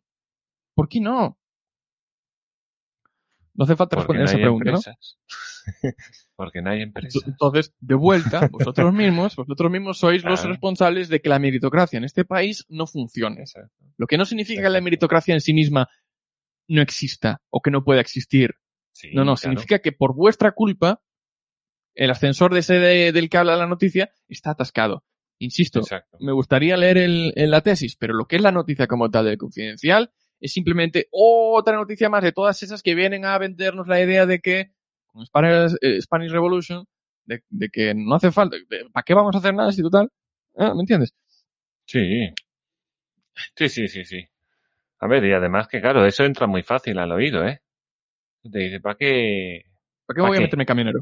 ¿Para qué? ¿Para qué voy a sacarme el carnet? Exacto. ¿Qué gano yo con Voy a eso? aprender a O freír sea, huevos. Uf, si fuera eso. Uy, lo de freír huevo la gente lo lleva muy mal, ¿eh? Yo creo No que sé. es porque son conformistas. eh. Es como todos. No cocinas igual Sí, para ti que para eh. los demás, ¿verdad? Eso es verdad. Cocino mejor para los demás que para mí. Todos. Eso siempre es Yo así. Eso siempre es así. Yo, mm, bocata de jamón y tiro. O sea, tampoco me, me, me líe. Me lío mucho. Pero bueno, y, y Yolanda Díaz ahí pidiendo más, más, diciendo, bueno, pues si no hay trabajadores, pues paguen más, ¿no? ¿Qué dices tú en principio? Hostia, dices, hostia, Yolanda. Pero, joder, qué lista eres, ¿no? Me había ocurrido. Tía, normal que seas ministra, joder, y vicepresidenta, si es que no te mereces menos. Ahora, a ver si logras que el paro baje del 15%. A ver Si logras es, que haya... Claro. Si tan fácil es que suba el sueldo, pues, pues ya no, está. claro. Es culpa de las empresas. Entonces, ¿qué podemos hacer? Ah, sí. Claro. Nacionalizarlas. Claro. No, ¿sabes lo que han hecho? Han hecho una ley por la que quieren que solo el 15% de los empleados sean temporales y todos los demás sean fijos. Vale. O sea que si tiene Pues, gente que ya está fija, se va a quedar ahí. Sí o sí. le ponemos, le ¿Te ponemos una- no? un palo a las ruedas y, y luego Exacto. vuelvo a citar ah, ah, ah, España es un país con menos empleos de alta cualificación. Correcto. Y claro, y, y, y ahí está la mentalidad española, claro. Entonces tú te preguntas, ¿pero por qué la gente se vuelve tan loca por un empleo fijo en vez de buscar un buen empleo y luego a ver si te hacen fijo? ¿No? Que es un poco, yo creo que mejor. Eh, y es por estas mierdas. Yo fíjate Mucho que paro y la única manera de que te dé una hipoteca o de que puedas tener una vida relativamente tranquila, aunque te estén dando por culo en el trabajo, es tener un sueldo fijo, o sea, un contrato fijo. Pero eso es muy difícil de conseguir. Claro. Porque las empresas que- no, ya tienen el cupo pillado. Hay un cupo. y no van a poner a todos fijos. ¿Por qué no? Porque eso es irrealizable, salvo alguna empresa que otra. Claro, hay, hay, hay picos de verano, hay picos de navidades, o sea, es- en hostelería, por ejemplo, y también en los camiones, ¿no? Hay picos de mucha demanda, vienen Black Friday, vienen no sé qué, o sea, eso- creo que no debieran existir. los de Amazon en Navidad, ahora empieza lo gordo. creo que no debieran existir. Es decir, contrato indefinido, Es no, no. claro, firma por tantos claro. años. ¿Cuántas temporadas? Eh, ¿Cuántos años? No, o ni eso, Pues, ni, no, no, años. es, pero, pero no, ni eso, porque, porque es como, como en Polonia, como contaba Santi, que también me lo decía a mí, me dice, es- yo preguntaba, ¿qué es temporal seis meses o un año y luego te hacen fijo? dice, no, tú tienes un contrato, ya está. Ya, ya, pero mira. Cuando tú- una de las dos partes no le gusta, claro, luego vas a mirar la tasa Sí. de desempleo y ves que la tasa de desempleo está entre el 6 y el 4. Y dices tú, coño, pues entonces me da igual cómo movimiento. sea el contrato, ¿sabes? Claro. Sí, tengo mala suerte, me echan, me voy a otra. Punto. No hay, no hay Hay, hay fallo. situaciones en las que es complicado. Es decir, imagínate artistas, ¿no? Donde tú tienes un producto y el artista es, eh, tú como empresa, el artista es muy Mm. importante, porque si ese artista te, te va, se te cae el negocio. Te Entonces cae- lo que haces, 30 personas se caen ahí de, de un tirón. claro, entonces dices tú, eh, necesito asegurar que este empleado va a firmar conmigo tanto tiempo. Pues entonces tú y el, el- jefe y el empleado se ponen de acuerdo para decir, mira, pues durante un año yo estoy para ti, es decir, no me voy a ir a la competencia. Durante un año yo voy a Claro. estar trabajando para ti. Si me voy antes, lo que estoy es renunciando a algo. Imagínate que renuncio a No a lo sé. dinero o a lo que sea, una multa o lo que Exactamente, sea. exactamente, Lo que sea. exactamente. Pero por lo menos la empresa, el negocio sabe que durante ese tiempo el artista no le va a fallar, que Mm, puede tirar su negocio para adelante. Porque el problema que hay, especialmente en España, es que el negocio nunca sabe con qué puede contar. No Sí. sabe qué impuestos le van a Bueno, subir. con- no sabe las discográficas firman por X discos X años, ¿no? Efectivamente. Sí, ya está. Tienen que sacar cuatro, sacan cuatro. Y ya está, aunque sea una puta mierda los discos, pero los sacan Sí. y luego hacen los suyos. No sé quién de Operación Triunfo había armado un lío ahí porque luego no quería. No sé, Creo que era la, la, la que había ido a Eurovisión, la chica esta. Rosa de España, ¿eh? No, no, no, más reciente, más reciente. Nada, hace es que dos, yo después de ese no. ¿Qué problema había? Luego no le había hecho los discos, no sé qué, bueno. Pero es que, a, a ver, es de libre elección. El empleado de discográfica claro. pues deciden y a mí me parece fantástico. ¿Para qué quieres contratos indefinidos? Claro. Bueno. Si tú, si tú llegas a un acuerdo con la empresa, claro, pero eso siempre tiene que hacerse dentro de un entorno profesional que esté bien, que esté favorable para todo el mundo, tanto para las empresas como para los trabajadores. Entonces que las empresas vayan teniendo trabajadores, claro, y que obviamente pues haya gente para, para, Sí. o sea, haya empleos suficientes para que tú no tengas que comerte las mierdas. Así, el Claro. tío que trata mal al empleado va a tener que empezar a tratar bien, por cojones, porque se queda sin camareros. Exactamente. No le- eh. Claro, y ya está. Que luego tú quieres firmar contratos por tres meses. No, mira, yo firmo tres meses y estoy tres meses tranquilo, o seis, y ahorro, Claro. y pues firma por seis y ya está. Sí, sí, Lo sí. que tú quieras. Puedes poner la típica cláusula que si te vas antes tienes que pagar 15 días y ya está. O que tienes que avisar con 15 días o esto, como se hace en un convenio normal, lo Claro. pones ahí y ya está. Esa es una flexibilidad que el trabajo negro te da. Pues el problema del trabajo negro es que mucha Claro. gente tampoco puede exigir. Es decir, lo ideal sería que cada uno mirase Luego te lo hacen mal y a quién te quejas, claro, es que es lo que hay. Claro, contratas a, a- con todos los respetos, pero contratas a rumanos y gente por ahí que viene y te hace dos chapuzas que sabe hacer y no tienes tira. seguridad jurídica. Entonces igual Claro. tienes que hacer cobros por adelantado, pagos por adelantado o, hacer algún tipo de, ¿no? Eh, Cubrirte el culo de alguna Ujú. forma. Y me gustaría también la opinión de, la tuya y de, todos. eh, ¿Cuál es su perspectiva acerca de lo siguiente? Ah, a mí me parece, lo, lo que pasa es que a mí me falta perspectiva, ¿no? Temporal. Pero a mí me parece que, por lo menos en mi círculo más cercano, eh, no hay esa, tampoco hay la necesidad, ¿eh? Que eso es muy importante. Eh, pero no hay esa búsqueda de encontrar ese, ese empleo de por vida fijo que te dé una satisfacción, una tranquilidad. No hay esa, quizá tampoco haya del todo ambición, pero por lo menos una inquietud. Y entonces en mi círculo más cercano yo no veo que la gente ande buscando pues efectivamente ese empleo. Lo cual, lo cual. ¿Seguro que no quieren ser funcionarios?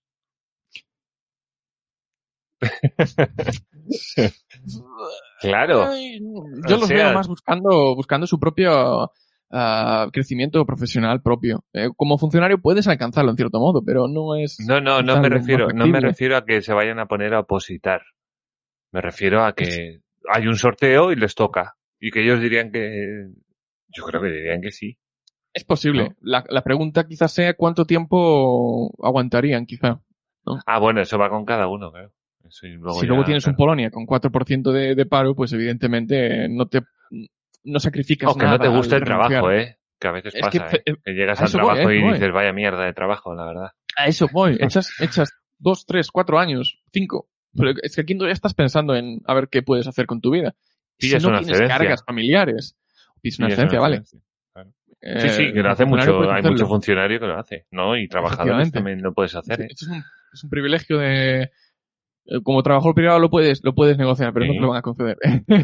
Está en el convenio, o sea que no se trata de, o sea, no, tiene- no, no hay mucho donde hacer. Está para bien y para mal, está ahí. Yo, como empecé- Yo nunca lo he usado, ¿eh? Yo nunca lo he usado. Porque yo siempre he pensado dejar un trabajo, ¿para qué? ¿Para ponerme a buscar trabajo? No lo entiendo. No me dan paro, no me dan nada. O sea, es No, no, lo buscas y luego lo río. ¿sabes?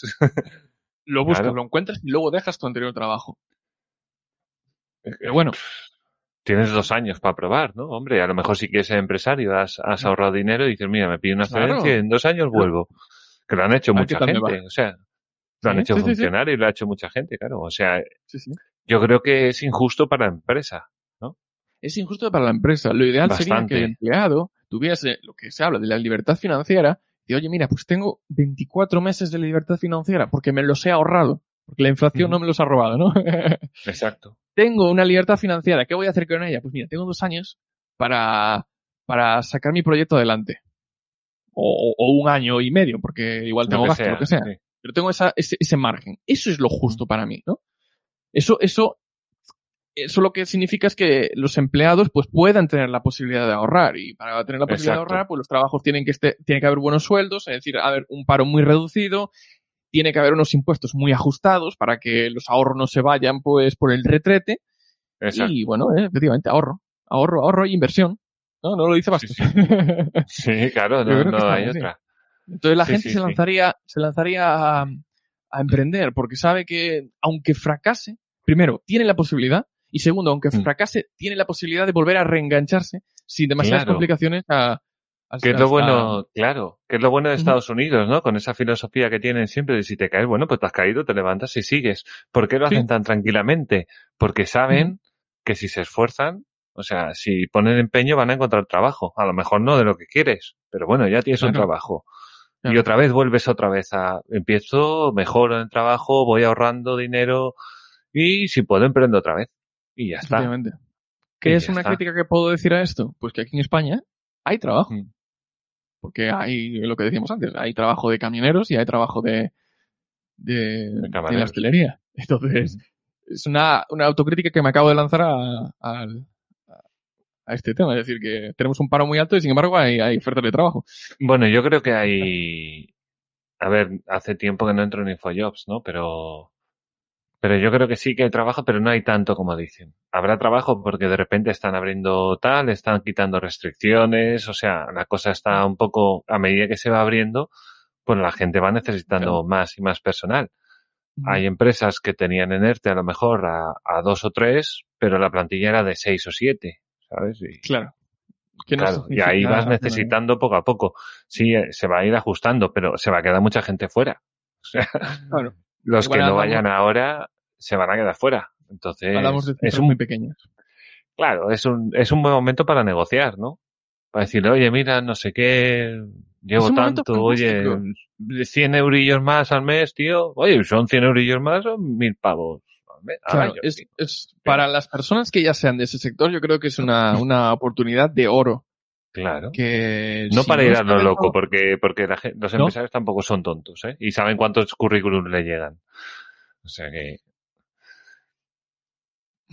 que también oía lo de, lo de gente queriéndose sacar el carnet de, de mm, camión, pero parece ser que tampoco la administración facilitaba mucho y estaba medio atascada y la gente quería sacarse, pero no había, no había examinadores y por lo tanto joder. hay, hay, hay un atasco, hay un cuello de botella desde la propia administración para solucionar el problema de, de, de empleados de la, del transporte. En fin. Qué guay. Madre mía, es, es la hostia este país, ¿eh? Tiene de todo. Tiene croquetas. Joder, ¿eh? Es que, de verdad, aquí el que se aburre dice, no, la política no, que me aburre. ¿Y ¿Qué dices? No, no, está muy entretenida. Para los periodistas, Claro, hay que meterse un poco en el ajo, ir aprendiendo algunos nombres y cuatro cosas y luego ya, una vez ya estás metido, como la telenovela, una vez ya sabes quién es quién, ya empiezas a disfrutar la Ay. telenovela. Sabes que la suegra mala y estas cosas. siempre, no, la Vale. suegra siempre. Las suegras siempre son malas. y,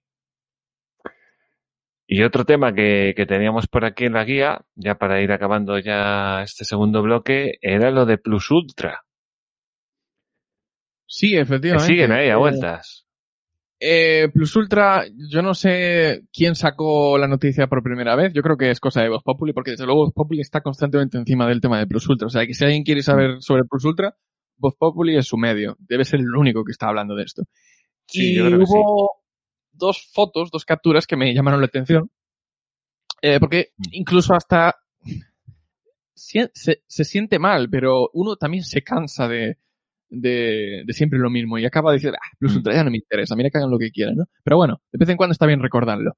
Eh, y de hecho, luego en, en Extra Patron también sacaremos otro- otras tres noticias que, que merece la pena no olvidar. Este, el PSOE y sus socios impiden que la presidenta de la SEPI explique en el Congreso el rescate de Plus Ultra. Los socialistas se ¿Por alían con Unidas Podemos, ERC, el PNV, el PDCAT y el Anda. PRC para rechazar Anda. su comparecencia. Es decir, que se cierran en banda estos partidos eh, independentistas y el gobierno de Unidas Podemos con PSOE para, eh, digamos, atascar eh, la resolución de determinadas cuestiones de- del caso de Plus Ultra. Ese era, No todos son las presupuestos. ¿no? Parece ser. No todos son los presupuestos. es que no podemos estar en todo, es, demasiada información venenosa. Pero están metidos los mismos, ¿eh? No, desde luego, vamos, son unos cracks de, Claro. de la delincuencia. La segunda captura decía, las actas de la SEPI prueban que se rescató Plus Ultra antes de estudiar los informes. El Consejo Gestor ya valoraba el 9 de febrero dar luz verde a la ayuda de 53 millones, pese a que no incorporaron los informes hasta el 2 de marzo, un mes más tarde, de acuerdo con la documental remitida a la causa, ¿vale? Dos pequeñas bombitas que caen ahí, el pollo Carvajal ahora aún está sacando informes que relaciona. Bueno, él mismo Ah, dice que viste- está viste- recopilando información. Viste que al final no lo extraditan. Todavía, ah, o sea, El viernes, el viernes a mediodía me leía la noticia de que iban a mandar eh, ya el sábado, o sea, hoy que estamos Sí. hablando de este programa, que lo iban a mandar para allá. Y a la tarde cojo el teléfono y me salta. eh, al final se queda. sí. No es que A se ver. quede al final, es que resulta, resulta, es que esta gente es así, que hay un fallo en el, en el, Sí, sí. en un en una parte, en un párrafo, hay algo escrito que debe estar, pues, de aquella manera, Sí, no. y, y ha dicho, no, no, así no se le manda, ahora otra vez para atrás. Eso no Pero es lo que pasa. Esos son los, los hilos legales a los que las dos fuerzas, las dos Sí, fuerzas intentan agarrar. ¿no? Aquí hay una lucha de fuerzas tremenda, de intereses, y tienes al gobierno que, vuelvo a decir, el pollo Carabajal se había cogido, lo habían dejado escapar. Se había escapado, pero porque lo habían dejado escapar. Luego pasó dos años desaparecido por ahí. Luego lo volvieron a coger porque tuvo que venir la, la DEA eh, La DEA. tuvieron que venir los, los, eh, los yanquis imperialistas a decirnos aquí lo que tenemos que hacer, decir, oye, que tenéis al chaval ahí, que lo sabéis, y que yo sé que lo sabéis. O lo cogéis ahora, o no sé. Y tuvo que venir la, la DEA a decirnos dónde está, porque nosotros lo sabíamos, pero claro, al gobierno no le interesaba. Tenían el tipo, sabía dónde estaba, pero no había que cogerlo. Que les vino mal al final, porque lo que esos dos años que estuvo el tipo por aquí, todavía le dieron más tiempo, más margen al pollo a, reca- a recaudar toda la información con, las que, con la que Sí, ahora sí, sí.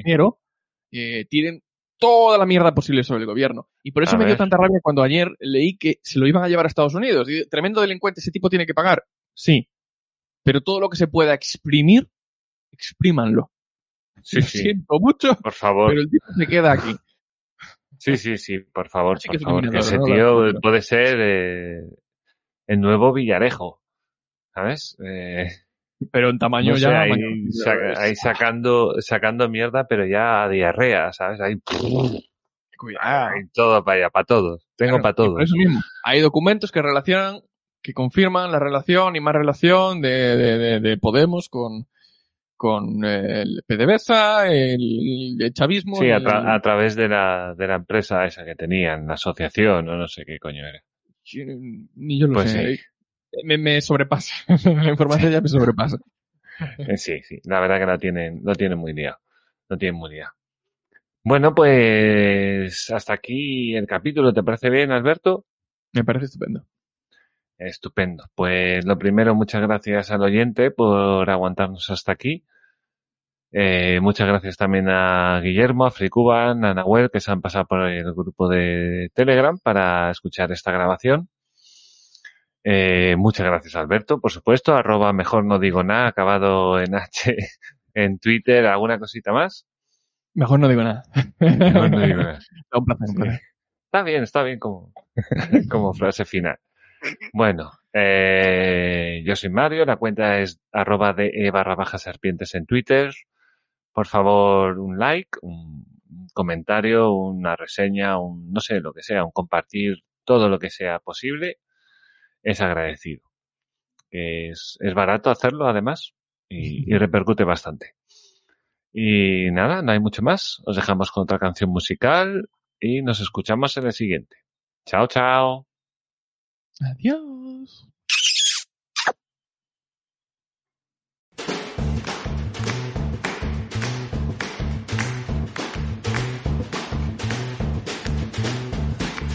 You could have a steam train if you just lay down your tracks. You could have an aeroplane flying if you bring your blue skies back. All you do is call me.